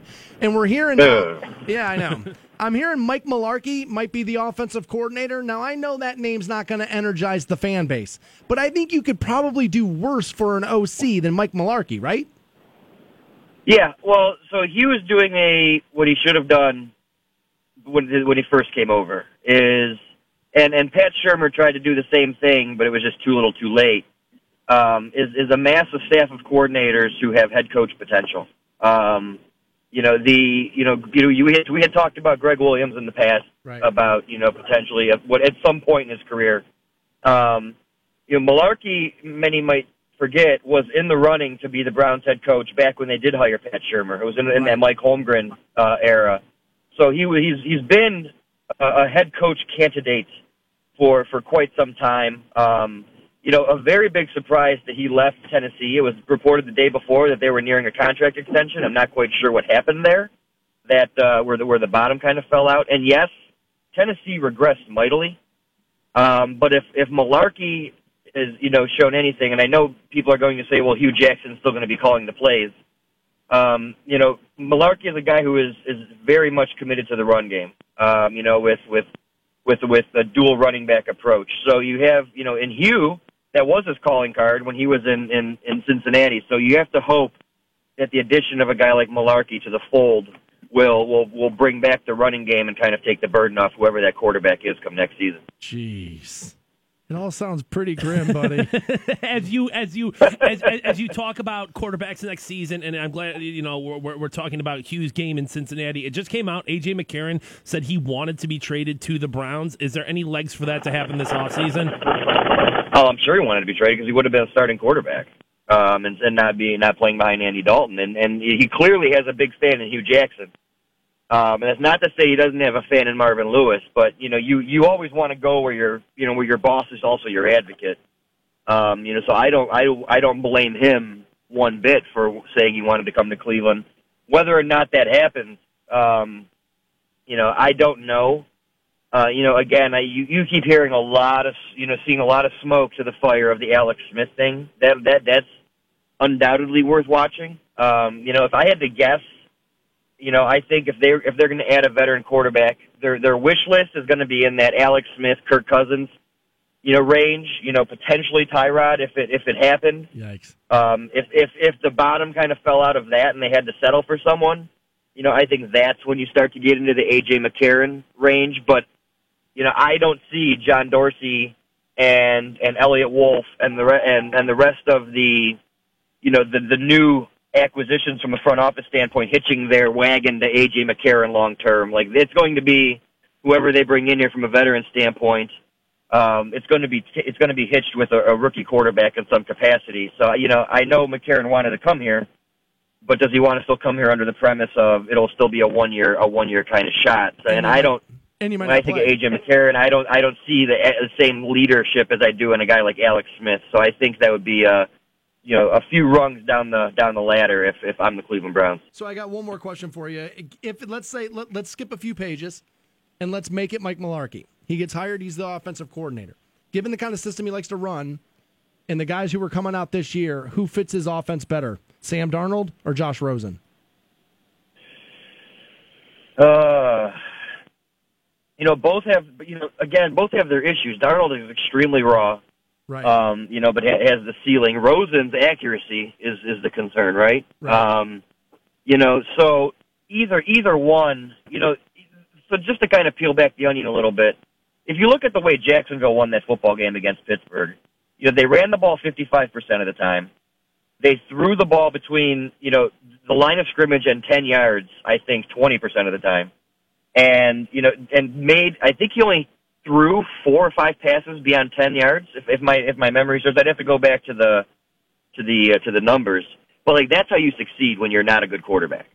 Um, and if if, uh, if whoever is calling the plays brings someone in here and just builds an offense that helps them build some confidence and utilizes Duke Johnson in the screen, utilizes whoever they have, you know, if they bring in a new slot receiver, um, utilize just just quick, you know, things that get the ball out of his hands and don't force him to potentially make those errors. That you're going to need to do that whether it's Darnold or Rosen. Right. Um, you know, so I don't know. I don't necessarily know if one of them fits more than the other.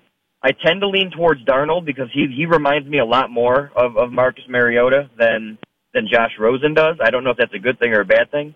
Um, but you know, in, at the end of the day, you're going to need to have somebody call plays for these kids um, who who keep them out of harm's way and and let them kind of learn on the job because what they did to to to, to Sean Kizer last year was criminal in terms of making him throw the ball downfield as much as they did and and just completely abandoning the run game and not just the run game, but touches to the running backs, whether it was in you know passing routes, Right. swings, kind of in the in the flat, uh, you know, a little curling them behind the, the the running backs. I mean, just it's it's it's textbook 101 Madden stuff that they just did not do for DeShone Kizer. So it you know again, if they treat a rookie like they treated him, it, it's not going to matter.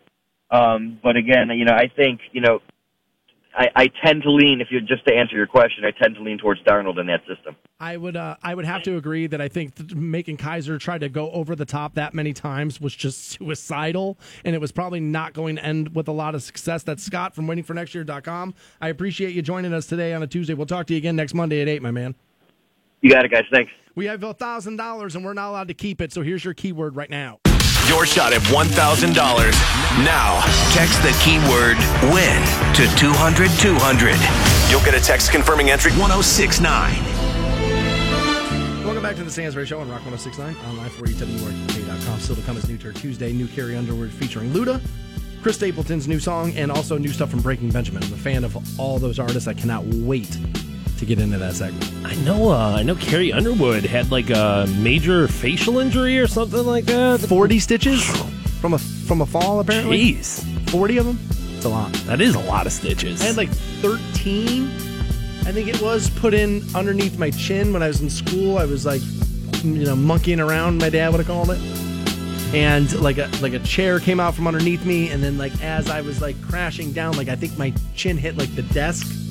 It was like connected, and there was blood all over the classroom, and they had to take me to the hospital, and I had to have like the bottom of my chin sewed up. I remember thinking to myself, like, this is kind of cool.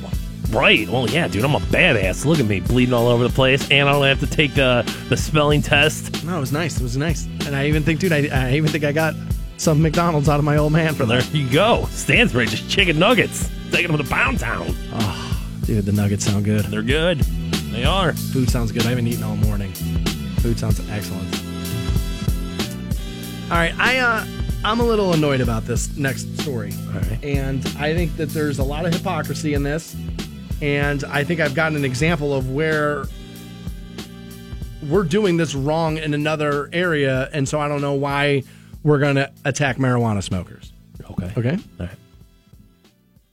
So apparently, this is Pennsylvania now out of Harrisburg, but I would imagine that you're going to face this in Ohio as well.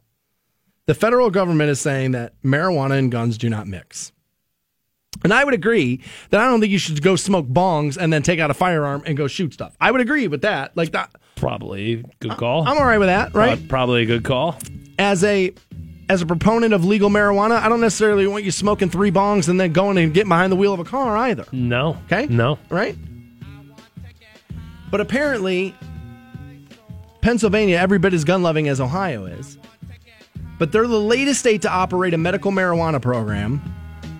Man, I believe uh, their first dispensary will be on track for sales a month from right around now. Okay. And authorities now are telling patients that federal law will bar marijuana users from having guns and or ammunition. And so they say here, John T. Adams, president of the Pennsylvania District Attorneys Association, says they're going to have to make a choice. They can have their guns or they can have their marijuana, but not both. See, this right here, this is why I'm anti government, right here. Because this could not matter. This does not matter at all. And yet they just want to put roadblocks where there don't need to be any because there's money to be made. They say the reality of how the policy might be enforced in Pennsylvania and other states is a little muddier. It includes the question of whether people who already own guns might have to surrender them instead of just being prohibited from making new purchases. Dude, if, if if we're talking about taking our guns back, because this will be, as far as I know, the first time that's ever happened, where it's like, hey, they're gonna take our guns, and if somebody comes and takes your guns, good lord, good lord, people gonna lose their minds. Now, gun people say this is a violation of my Second Amendment rights. I don't know if any time anyone's been using marijuana and going out and committing acts of violence with a gun. Guys, come on. All right, there's Yeah. plenty of criminals have been high on marijuana and robbed stores with a gun. Like Come we on now. again, we can't go overboard. We can't go overboard. Yeah, that's the flip side of weed makes me a better driver. No, it doesn't. No, it doesn't. No, it doesn't. And I mean, It's like bartenders. I'm a better bartender when I drink. No, you're not. You're just having more fun. let's not act like weed has not been a, a, a cause of crime in the sense of like, hey, I know this dude has a pound on him. I am going to go rob him. You know what I'm saying? So like, no, you got weed in your house, and all of a Or- sudden you're a victim. Uh, you know. I sell drugs, so I better have a gun. Right. You- uh, a million examples of guns and, and, and, and drugs together here. However, if the argument being that if you're on medical marijuana over some mental health issues, there's an argument in there where I would have to hear you out, okay? But if you're using medical marijuana because you don't want to take Vicodin because of a because of like a back pain or because of things like that, then what the hell do I care if you have a gun and you're using marijuana for it? I'll, I'll give you a perfect example. For those of you that drink and or will occasionally use marijuana, Right. what would you rather have happen in your house Saturday night? A guy comes over, drinks too much Jack Daniels. I'm not trying to call out a particular whiskey company. Let's say whiskey. I'm not. I'm not a whiskey expert. You are not. I don't know which one's going to make you do what. You are not. What would you rather have? A guy come over and knock off a liter and a half of whiskey and grab a pistol, or some guy who has a medical marijuana card is over your house playing cards and he has a gun on him? I, I guess the argument there, and especially from the federal perspective, is that like neither is the answer. You know what I mean? Like neither. Okay, that's not that's not a bad response. However, I cannot make the correlation between my knee hurts and I want medical marijuana for that and owning a gun. If it's clinical depression and it's in PTSD and it's stuff like that, like I said, I don't know if I'm ready to agree with you yet, but there's an argument in there in which I would have to take the time and hear you out. Now, this is devil's advocate that I'm doing here. Um, uh, but at the end of the day, from a federal perspective, it is an illegal product. There is no redeeming medical qualities from it from the from the perspective of the federal government. Um, therefore, Yeah, the government tells me that global warming's not happening. But but we're getting into I mean, aren't we getting into a should conversation here where it's like you know as a medical marijuana user, you are no longer allowed to have a gun. You are, you know, you know as a gun owner, you're not allowed to use medical marijuana. So like, yeah, we can talk about shoulds all day, but like if you want to be a responsible gun owner, which is what everyone always is telling me is that like, well, second amendment shouldn't impede or nothing should impede my responsible gun ownership, then by breaking this law, you are proving you are an irresponsible gun owner and that drugs are more important to you than being a responsible gun owner. No, I can't make that leap. I'm sorry, I can't. This is this is government overreach. This is them. You know what this is? They want to win this. They want to win. And they know they don't have the public support to keep marijuana away from us. And so this is last ditch effort. We'll catch you on a loophole stuff because that's what the government does. This is overreach. This is them pretending that they know more about your life than you do, which is why I hate them as much as I do because they're all a bunch of clowns that don't know anything. And we'll find out if you follow them around to their house, their wives have to wipe off their chin when they eat dinner because they're all a bunch of morons. This is overreach and it's crazy. And they want to win the marijuana battle and they know guns are like. I, I- they're just ingrained in the American lifestyle. They just are ingrained in us. If if they end up taking away people's guns, I don't know if they win. I don't anything. think- I think I don't you- think they win any. I, I don't I think what you're going to end up there is with a, with a half and half situation. They're going to tell you what you own is what you own, but if you get a American medical marijuana card, you are not to buy any other new weapon. Is what they're going to do. I don't think they're going to be able to go. How would they know? You know how many guns are in people's homes right now that were passed down from father to grandfather, grandfather to father to father to son? That dude, those things aren't registered. They're gonna have no, they'll, they'll have no idea of knowing. Now, if you have a registered gun, well, they say, I don't know. I yeah, don't, that's what I was going to say. Now, isn't part of being a responsible gun owner registering your gun? Well, it's there's a difference between buying a gun and registering it, and then having a family heirloom. There is a difference in there, and a lot of times, family heirloom stuff is never coming out of the glass case that it's in, so I don't necessarily have an issue, right? And most of the time, family heirlooms aren't thirty round magazines. You know what I mean? Mostly, it's a it's an old Colt, might be worth some money. There's some stuff there. But this is the government. They want to win the they want to win the marijuana battle. They want to not give you the marijuana, so they're looking for a loophole because they know they can't win it outside of it because they know the public support of marijuana is like 70% and they know it and they can feel it coming down their backs and they're pissed and it's going to look like a loss and they're sick of it. And so they're coming after this to try to pitch you against two things that you want in your life. It's disgusting. It is disgusting. If this is the case, then dude, if you got alcohol in your fridge, turn over your gun, or you're not allowed to buy more guns. If you drink booze, dude, booze and guns really do not mix. We're just gonna look the other way on that one. Really, federal government? We're just gonna look the other way on that one. And you guys are doing a bang up job.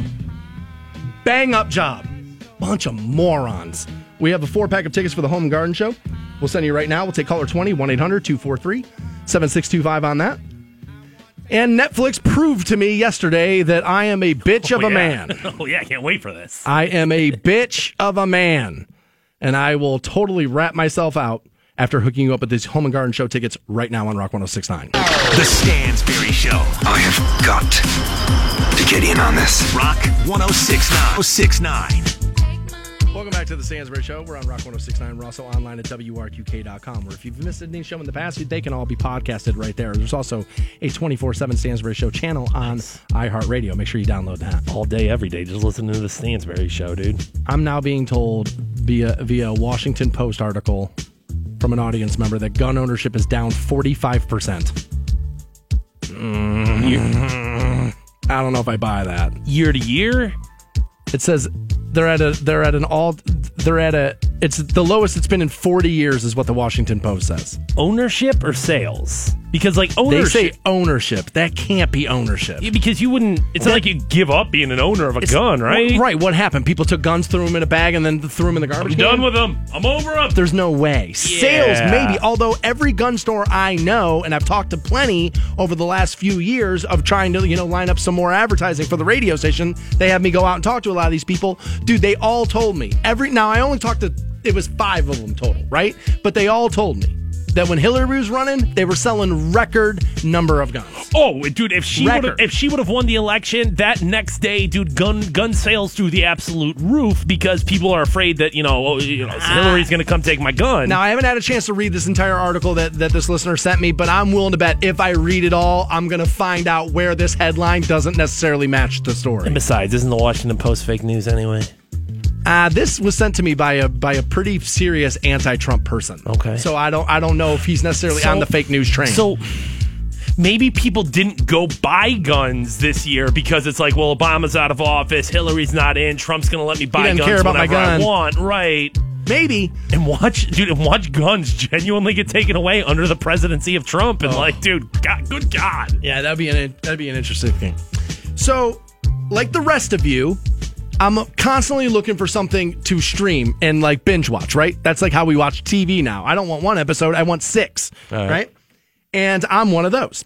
I like I kind of get like you know all in on something, and then I want to consume it all, and then I'm done.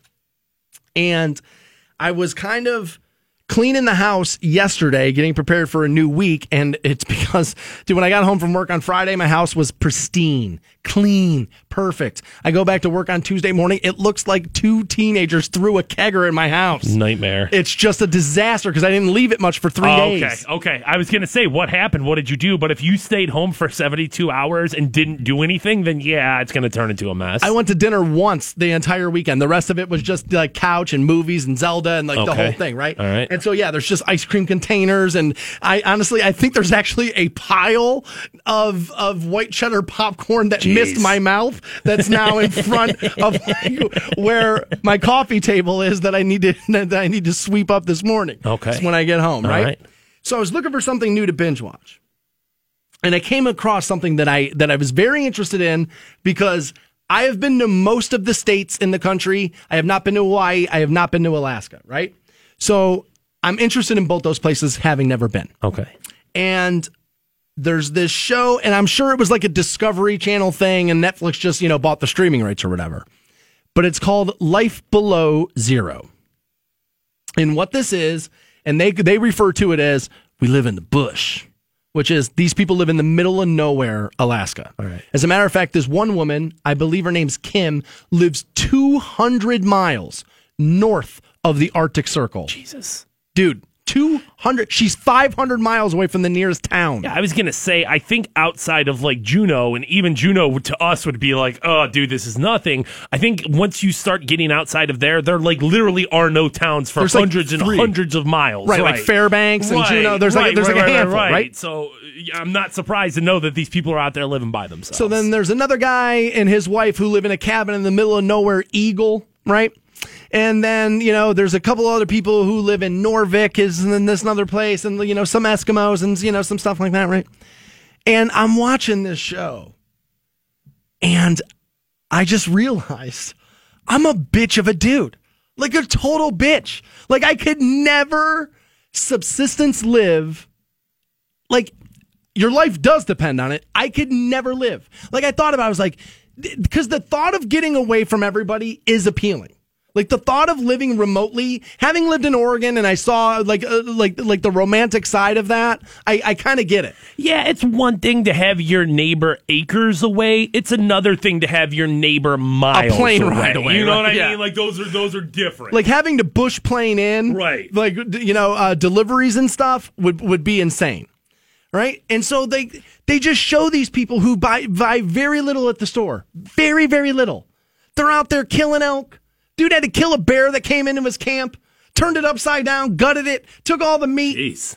sold the hide, all this stuff. These guys are sitting in, and women too, just poking holes in ice, yanking fish out of them, all this stuff. I'm watching like these women who are more manly than I could ever be in these situations. And I felt like I was like just shoving white cheddar popcorn in my face as I'm watching this. Go, these guys are nuts. And the one guy, and I realize why people do this. It's because I think this dude, Eric, who lived in this place called Wiseman, Alaska, is 70 miles about north of the Arctic Circle. Right? You're in the middle of nowhere at this point. Now, in the spring, he's like a hunting guide. He'll take you to go hunt grizzly and like that kind of thing. But for months on end, he's just up there all by himself. Nobody else is up there. And he said, I moved to Alaska the day after I graduated high school. I graduated high school and I realized I just need to be away from everybody else. And I started thinking about it. Well, why? What are you hiding?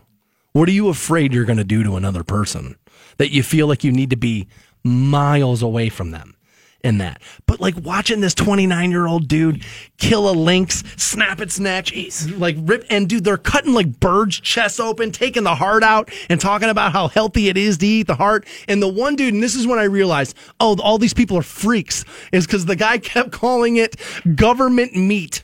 Like when you go to the store, Right. he kept calling, and it was like, "Oh, you're one of those, yeah, dude." I'm anti-government, but like, dude, once you start calling it government meat, Well, of course you're going to have those kinds of people up there. I think it's interesting that you automatically go to guilty as opposed to like, all right, maybe I'm just not meant for society. Nah, dude, I'm telling you. I no, I, I think like the Okay. one guy who moved up there and like met like an Esco wo- woman and like built a life up there. Yeah. that's different.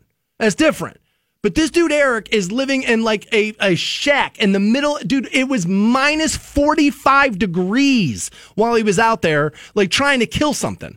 And I was like, dude, you're all alone. So who you banging? Well, dude, that's something in Alaska I know is an issue. I know a couple of dudes that live there, and um, one of the guys I know moved there, and it was always kind of like a joke that like this dude was into weird sex stuff. But like now it is confirmed that my buddy like moved to Alaska just so his wife could be like gang banged out because it's like five to one chicks up there, dudes. The chicks up there, like it's out of control. Like you think you think you've been to a sausage party? Go to Alaska, dude, and it's nothing but dong everywhere, just dong, dong, dong, dong, dong. But like, eh, Jeez, I thought George's was bad. if, if if if nothing else, like going at it from the viewpoint for me, where it's like, all right, so this past weekend I went to a cabin, and a part of that was like to get away, but that was to like Amish country, where it's like at least if something happened, an emergency situation happened, I could be to a hospital in a half an hour. If you're up in the middle of nowhere, Alaska, seventy miles north of the of of of, of the, The of Arctic of the Circle. Arctic Circle, dude, you are signing up to I'm going to die out here. Well, that's you what they think all that's, said. That's one hundred percent what you've signed up. They all said sometimes nature wins. Right. It's like what? And like the guy kept going on about government meat, government meat. He's like, you're never gonna have meat that tastes as good. It's like, bitch, you're never gonna have a mozzarella stick.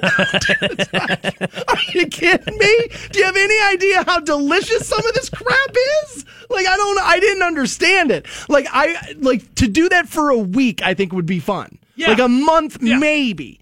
But after all, dude, at the end, aren't you just like Kurt Russell in the thing? Just you kept seeing stuff and just flame throwing everything you see in the tent. Like the one woman, dude, she like left and went to Fairbanks to have like ankle surgery for like 90 days. She was gone 30 days. No, not, yeah, it was like three months. She was gone. She was in Fairbanks at like the hospital over a broken leg.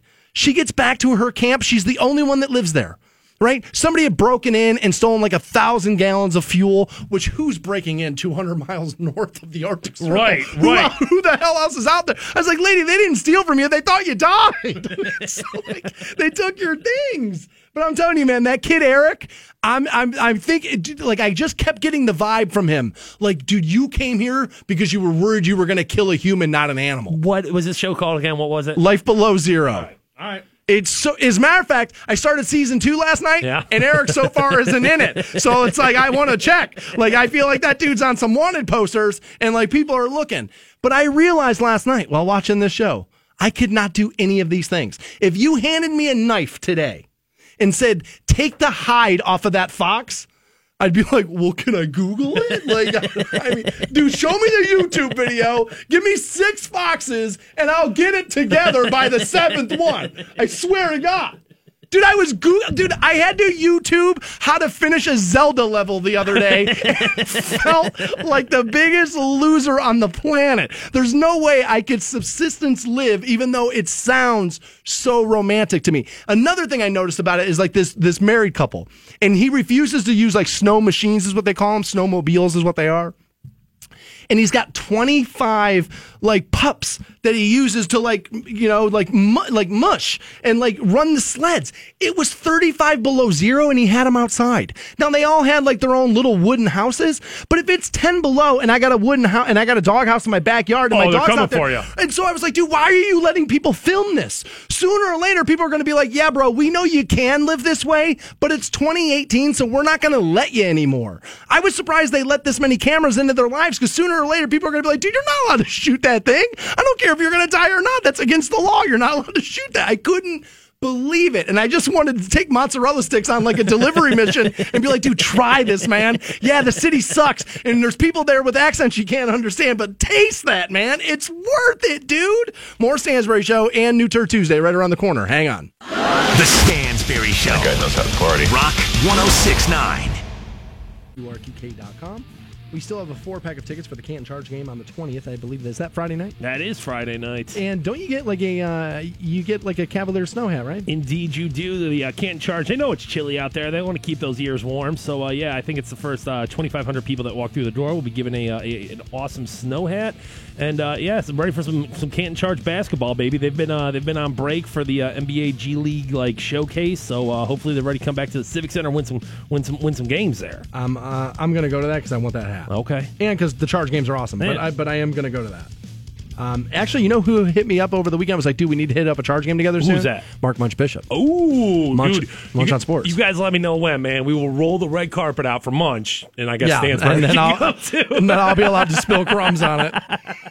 There'll be Munch and then the fat dude eating pizza oven next to him. No, man. You guys just tell me when, and we'll uh, we'll get it done. For Yeah, you. you know what? Yep. Let's pin him down on Friday when we have him on the show. Okay. We'll find out when we can make that happen. But we should all we should all do that.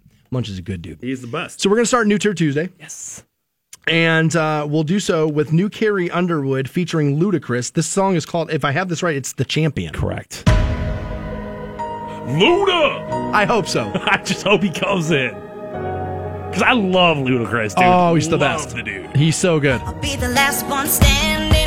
Two Wow.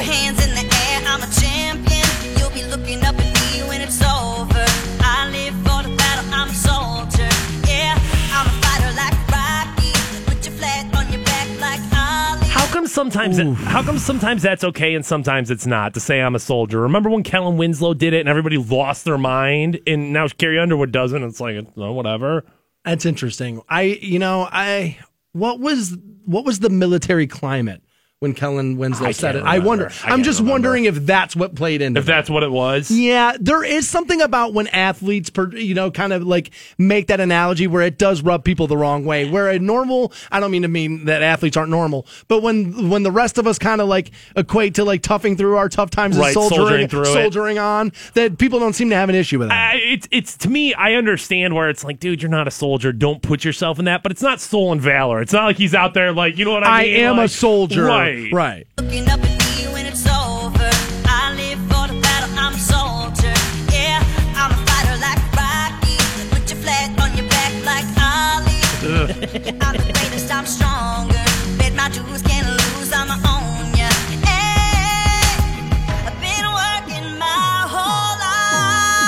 See, here's the thing that's weird about this song is she's got actually a great singing voice. Yeah, that's she's fantastic. But what she's doing here is this song isn't built for a traditional singer, and so she doesn't sound great doing it. This is built for somebody like Pink, who's an okay singer, but like needs something to like to juice her up. Where like Pink's got a cool voice. She's not necessarily a great singer. right, where Carrie Underwood is a very good, singer. Very singer. good singer, right.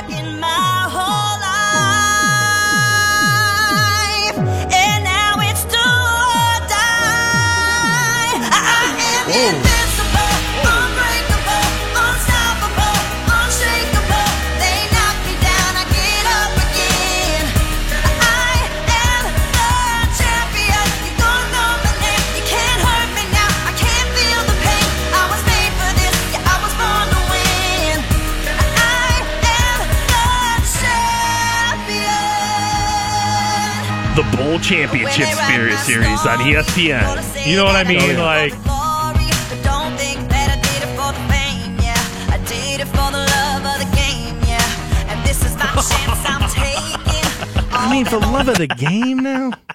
I don't know, Carrie. I mean, what are you doing here, girl? Like, I understand there's money on the table, so oh yeah, grab it. pick it up. So grab it, right? But like, you. But how much goddamn money do you need? A lot. I mean, you've been A you've- lot. You've been the number one thing in country music for a decade. glory, but don't think that I did it for the fame, yeah. I did it for the love of the game, yeah. And this is my chance I'm taking. I like how it's a country singer kind of rapping over like rock guitars right now. Like- Right.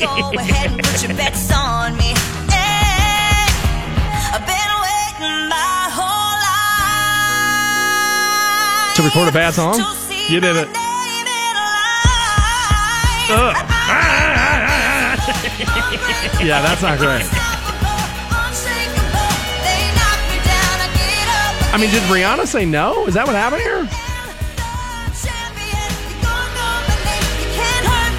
Nah, dude, I'm sure this was like, yo, Carrie Underwood, this is for you. And and the reason why is because like she's so mass easily digested. She's so mass appeal. Yeah, that's true. And, and and she does that. Doesn't she do the Sunday night NFL thing still where it's, you know I don't know about that. She was doing it for a long time now. And now, look, I, this is not me, okay? And I know how people listen to the radio, so I don't want anybody walking away thinking that this is me or my opinion. But isn't there a isn't there a strong chance that a lot of her audience is older than we assume it is, female, and aren't they gonna? Are isn't there a chance some of them are gonna walk away and go, "Dude, why are they blacking Carrie Underwood up so much?" Well, I mean, welcome to country music. If you're saying that about Carrie Underwood, you've been saying that about country music for the past couple of years, right? But, yeah, but the thing there though is Carrie was your safe haven. Right? It was like Luke and all those dudes were kind of like in Florida Georgia line, yes, but the women were staying traditionally in their lanes. But those Luke and Florida Georgia Lines have had the biggest hits, you know what I'm saying, of the past five years. I mean, those are the guys who are really Right. putting up the highest numbers. that's a fair argument there. Inviting more people in.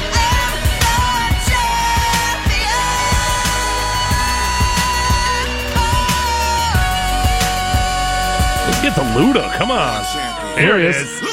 The C is for the courage I possess through the drama. H is for the hurt, but it's all for the honor. A is for my attitude, spell. working Okay. through the patience. Money comes and goes, so the M is for motivation. Gotta stay consistent, the P is to persevere. The I is for integrity, innovative career. The O is optimistic, open and never shut. And the N is necessary, cause I'm never giving up. See, they ask me how I did it, I just did it from the heart. Crushing the competition, been doing it from the start. They say that every champion is all about his principles. Carry. Unbreakable, All right, now give me the over under on when they approached Luda where he was like, well, maybe she'll bang me.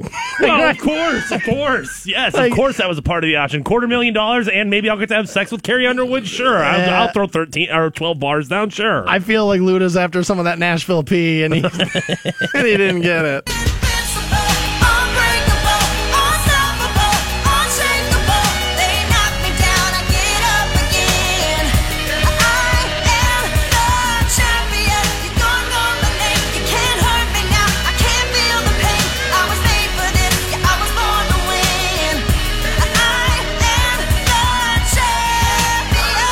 Guy, uh, I, have a guy tweeting in says, "Dude, you're all on Carrie about this song, but look at Taylor Swift."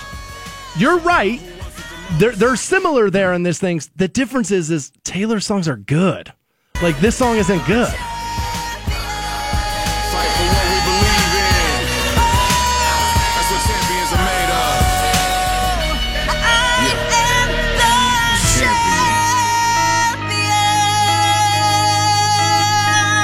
Like there, and finally at the end of the song, you hear how strong her voice can be.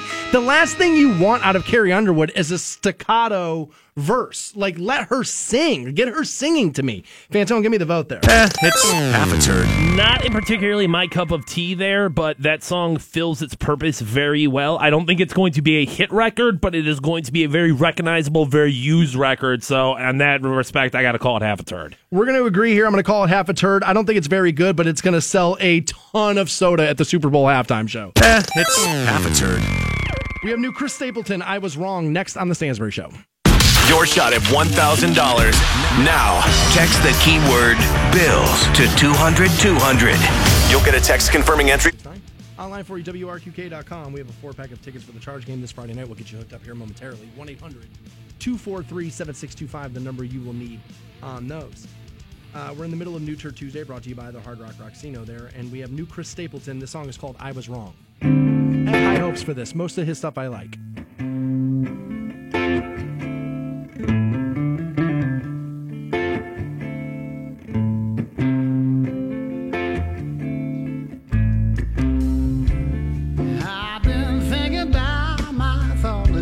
Songs just sound so cool. They just do. Like, they're just they're so, like, cool. He's been blessed with what I call Dave Chappelleism, where not only is the content normally good, but the delivery is so good that you're like, oh, okay, yeah, this is nice. No matter what Chappelle does up there, he's an inherently funny person, Just no matter the- what Chris Stapleton does right. Chappelle could be like, celery! And Right, you'd be like, right. damn, that voice funny, right? I've been thinking about my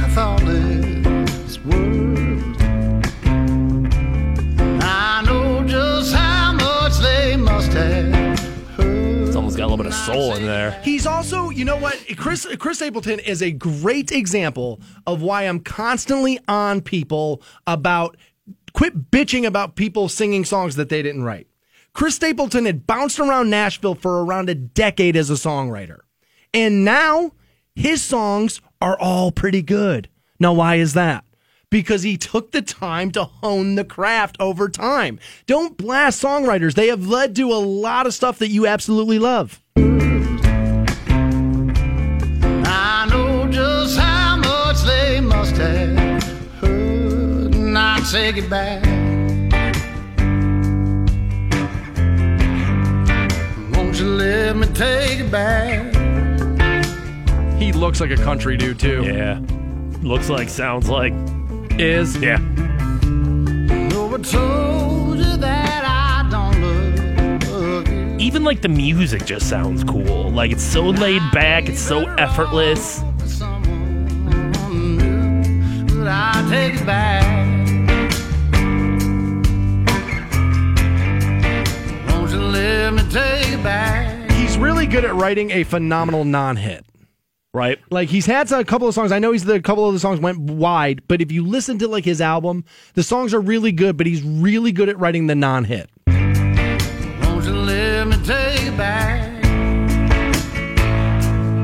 And for as much money as there is to be made in the hit, because let's be real, like we said in the last segment, um, Florida Georgia Line, Luke Bryan, the biggest artist, tons of money. But there's also a bit of a counterpunch right now when it comes to country music, where a lot of people, and not just me, who's not a country music fan, but a lot of people within that audience feel like, dude, enough is enough with Florida Georgia Line and Jason Derulo. Like, give me something that feels more authentic to me. Sure. And there is, there's an audience for this sound. Yeah, for about 10 years, all you had was Eric Church.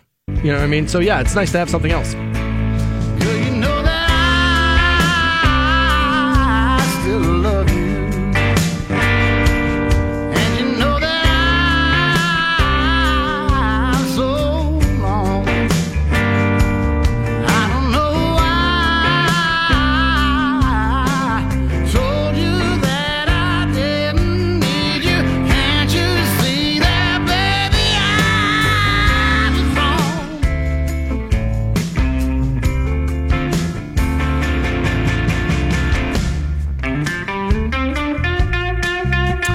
I was watching, he was being interviewed with somebody and he was driving, I think it was through like Utah. All right. and he was on a tour and he wrote one of the biggest hits of his career. I think the like the first one that broke out wide. He was singing it into a dictaphone while his wife was asleep in the passenger seat of the car and he didn't want to wake her up. He was like there was a chance that if I thought she was going to wake up that song never gets written. Never would have gotten recorded. N- never gets done. He's like, but I, I knew I had the idea, so I was like trying to sing it underneath my breath into the dictaphone. So when I got back to the studio, I knew how to write it. It's weird.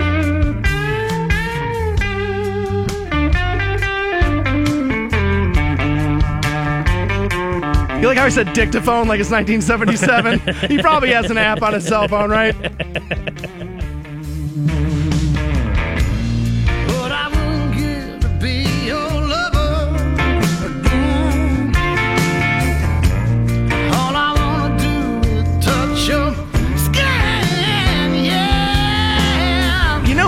Kind of reminds me of? Remember Jeff Healey?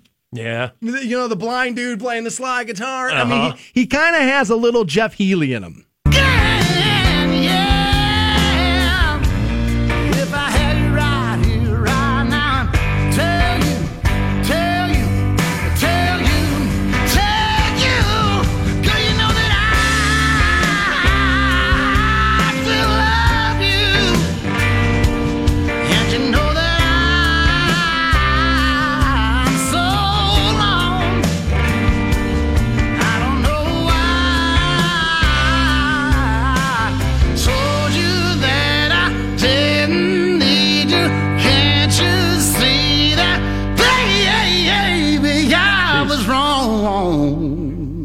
Chris Stapleton was wrong there. Fantone, give me the vote, buddy.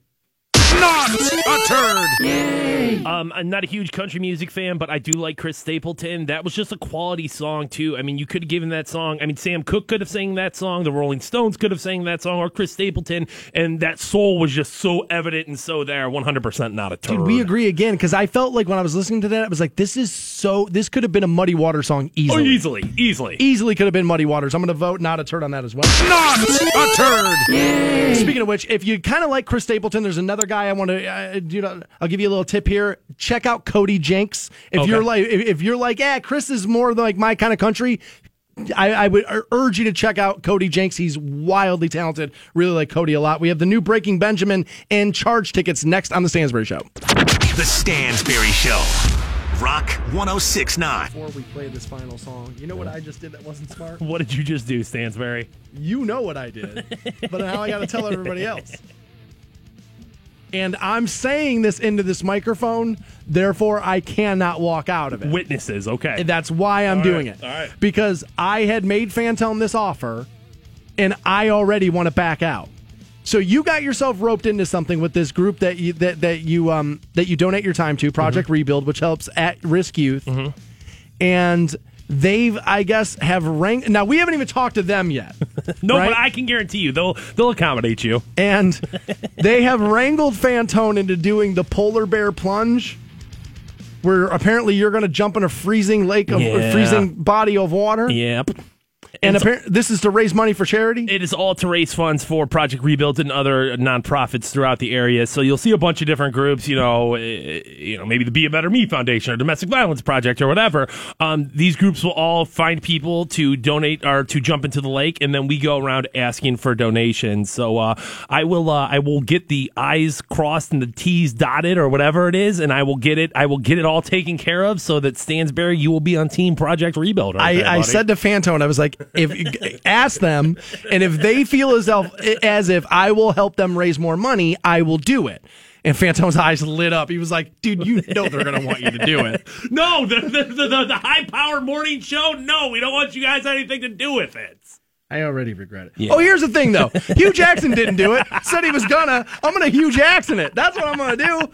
That's what I. That's what I'm gonna do. Here's what I would tell you, Fantone. I'd What's go that? in the water. I'd go. you- See, dude, you got to go before me. Yeah, is that is that the case? I Yeah. gotta go in first. Won't be any water left if I jump in. So you're gonna, you're gonna have to go first, dude. That's the way that's gonna go. But yeah, tell the tell the good folks over at Project Rebuild. I will. that I will absolutely jump into a freezing cold body of water to help them raise money. Jeez.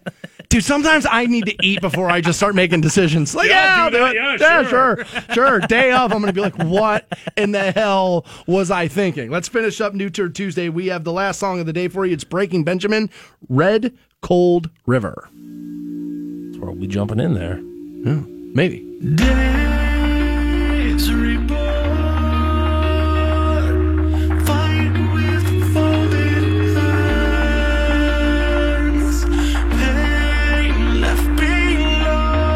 He's got a cool voice. Yeah, he's always sounded cool.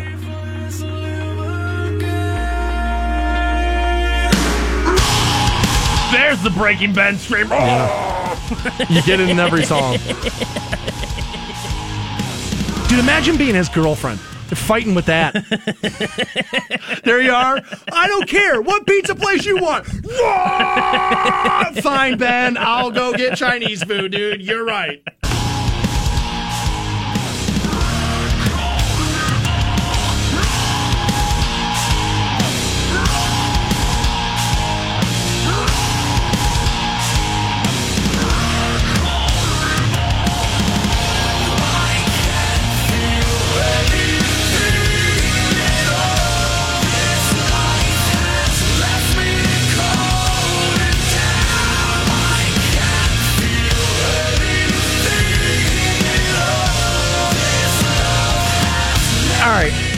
Now, I know this is going to sound strange coming from a guy that hosts a morning show at a rock radio station. All right. But, dude, rock has got to get a new bag of tricks. Like, you got to get back to the fun.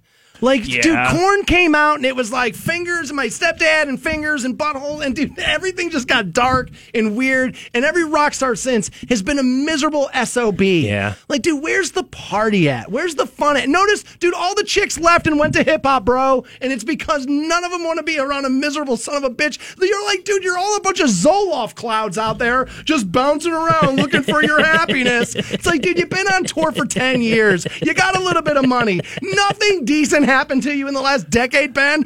No! it didn't! God, enough with the doom and gloom. That's coming from me, for Christ's sake.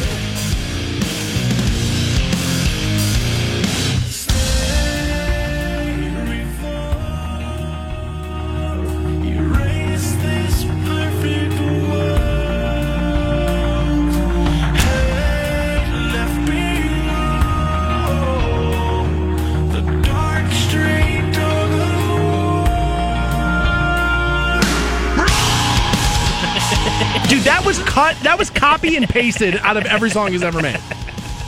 No, don't even record new vocals, dude. We got you screaming from two records ago. It's fine. I gotta tell you, dude, Nickelback just writes the same song over and over again.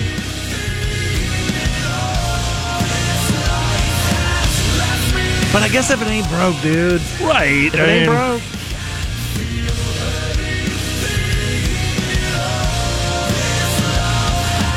I'm gonna listen to their first record like 10 times today.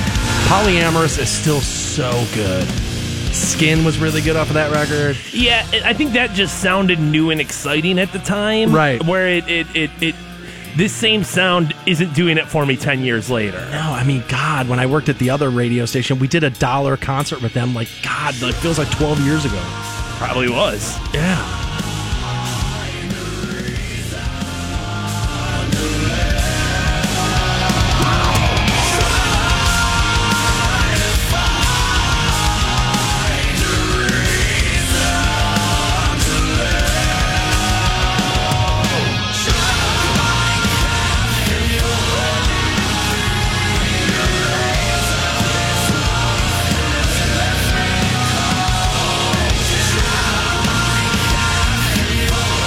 It's new Breaking Benjamin, Red Cold River.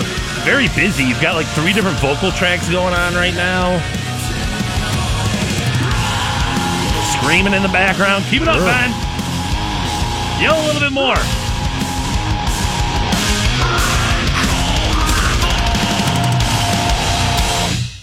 There it is, new Breaking Benjamin, Red Cold River on New Turd Tuesday. Fantone, give me the vote there. bro. It's Half a turd. And I, I that was exactly at half a turn where it's like not a great song, but it didn't suck. So like, Yeah, I- I, I don't know, in the middle. Yeah, I, I'm gonna. We're gonna agree all the There way down, all the way down the list again. I'm gonna say uh, good, not great, half a turd It's half a turd. on the new Breaking Benjamin Red Cold River. We do have a four pack of tickets for the Canton Charge game. That's this Friday. We'll take caller 20 right now, 1 800 243 7625 on those. Aside from that, if you missed anything today, podcast it at WRQK.com or catch the live show again tomorrow morning, 6 a.m. on Rock 1069. See ya. Hope boys brought popcorn. The Stansbury Show. Because I'm about to put on a show. Rock 1069.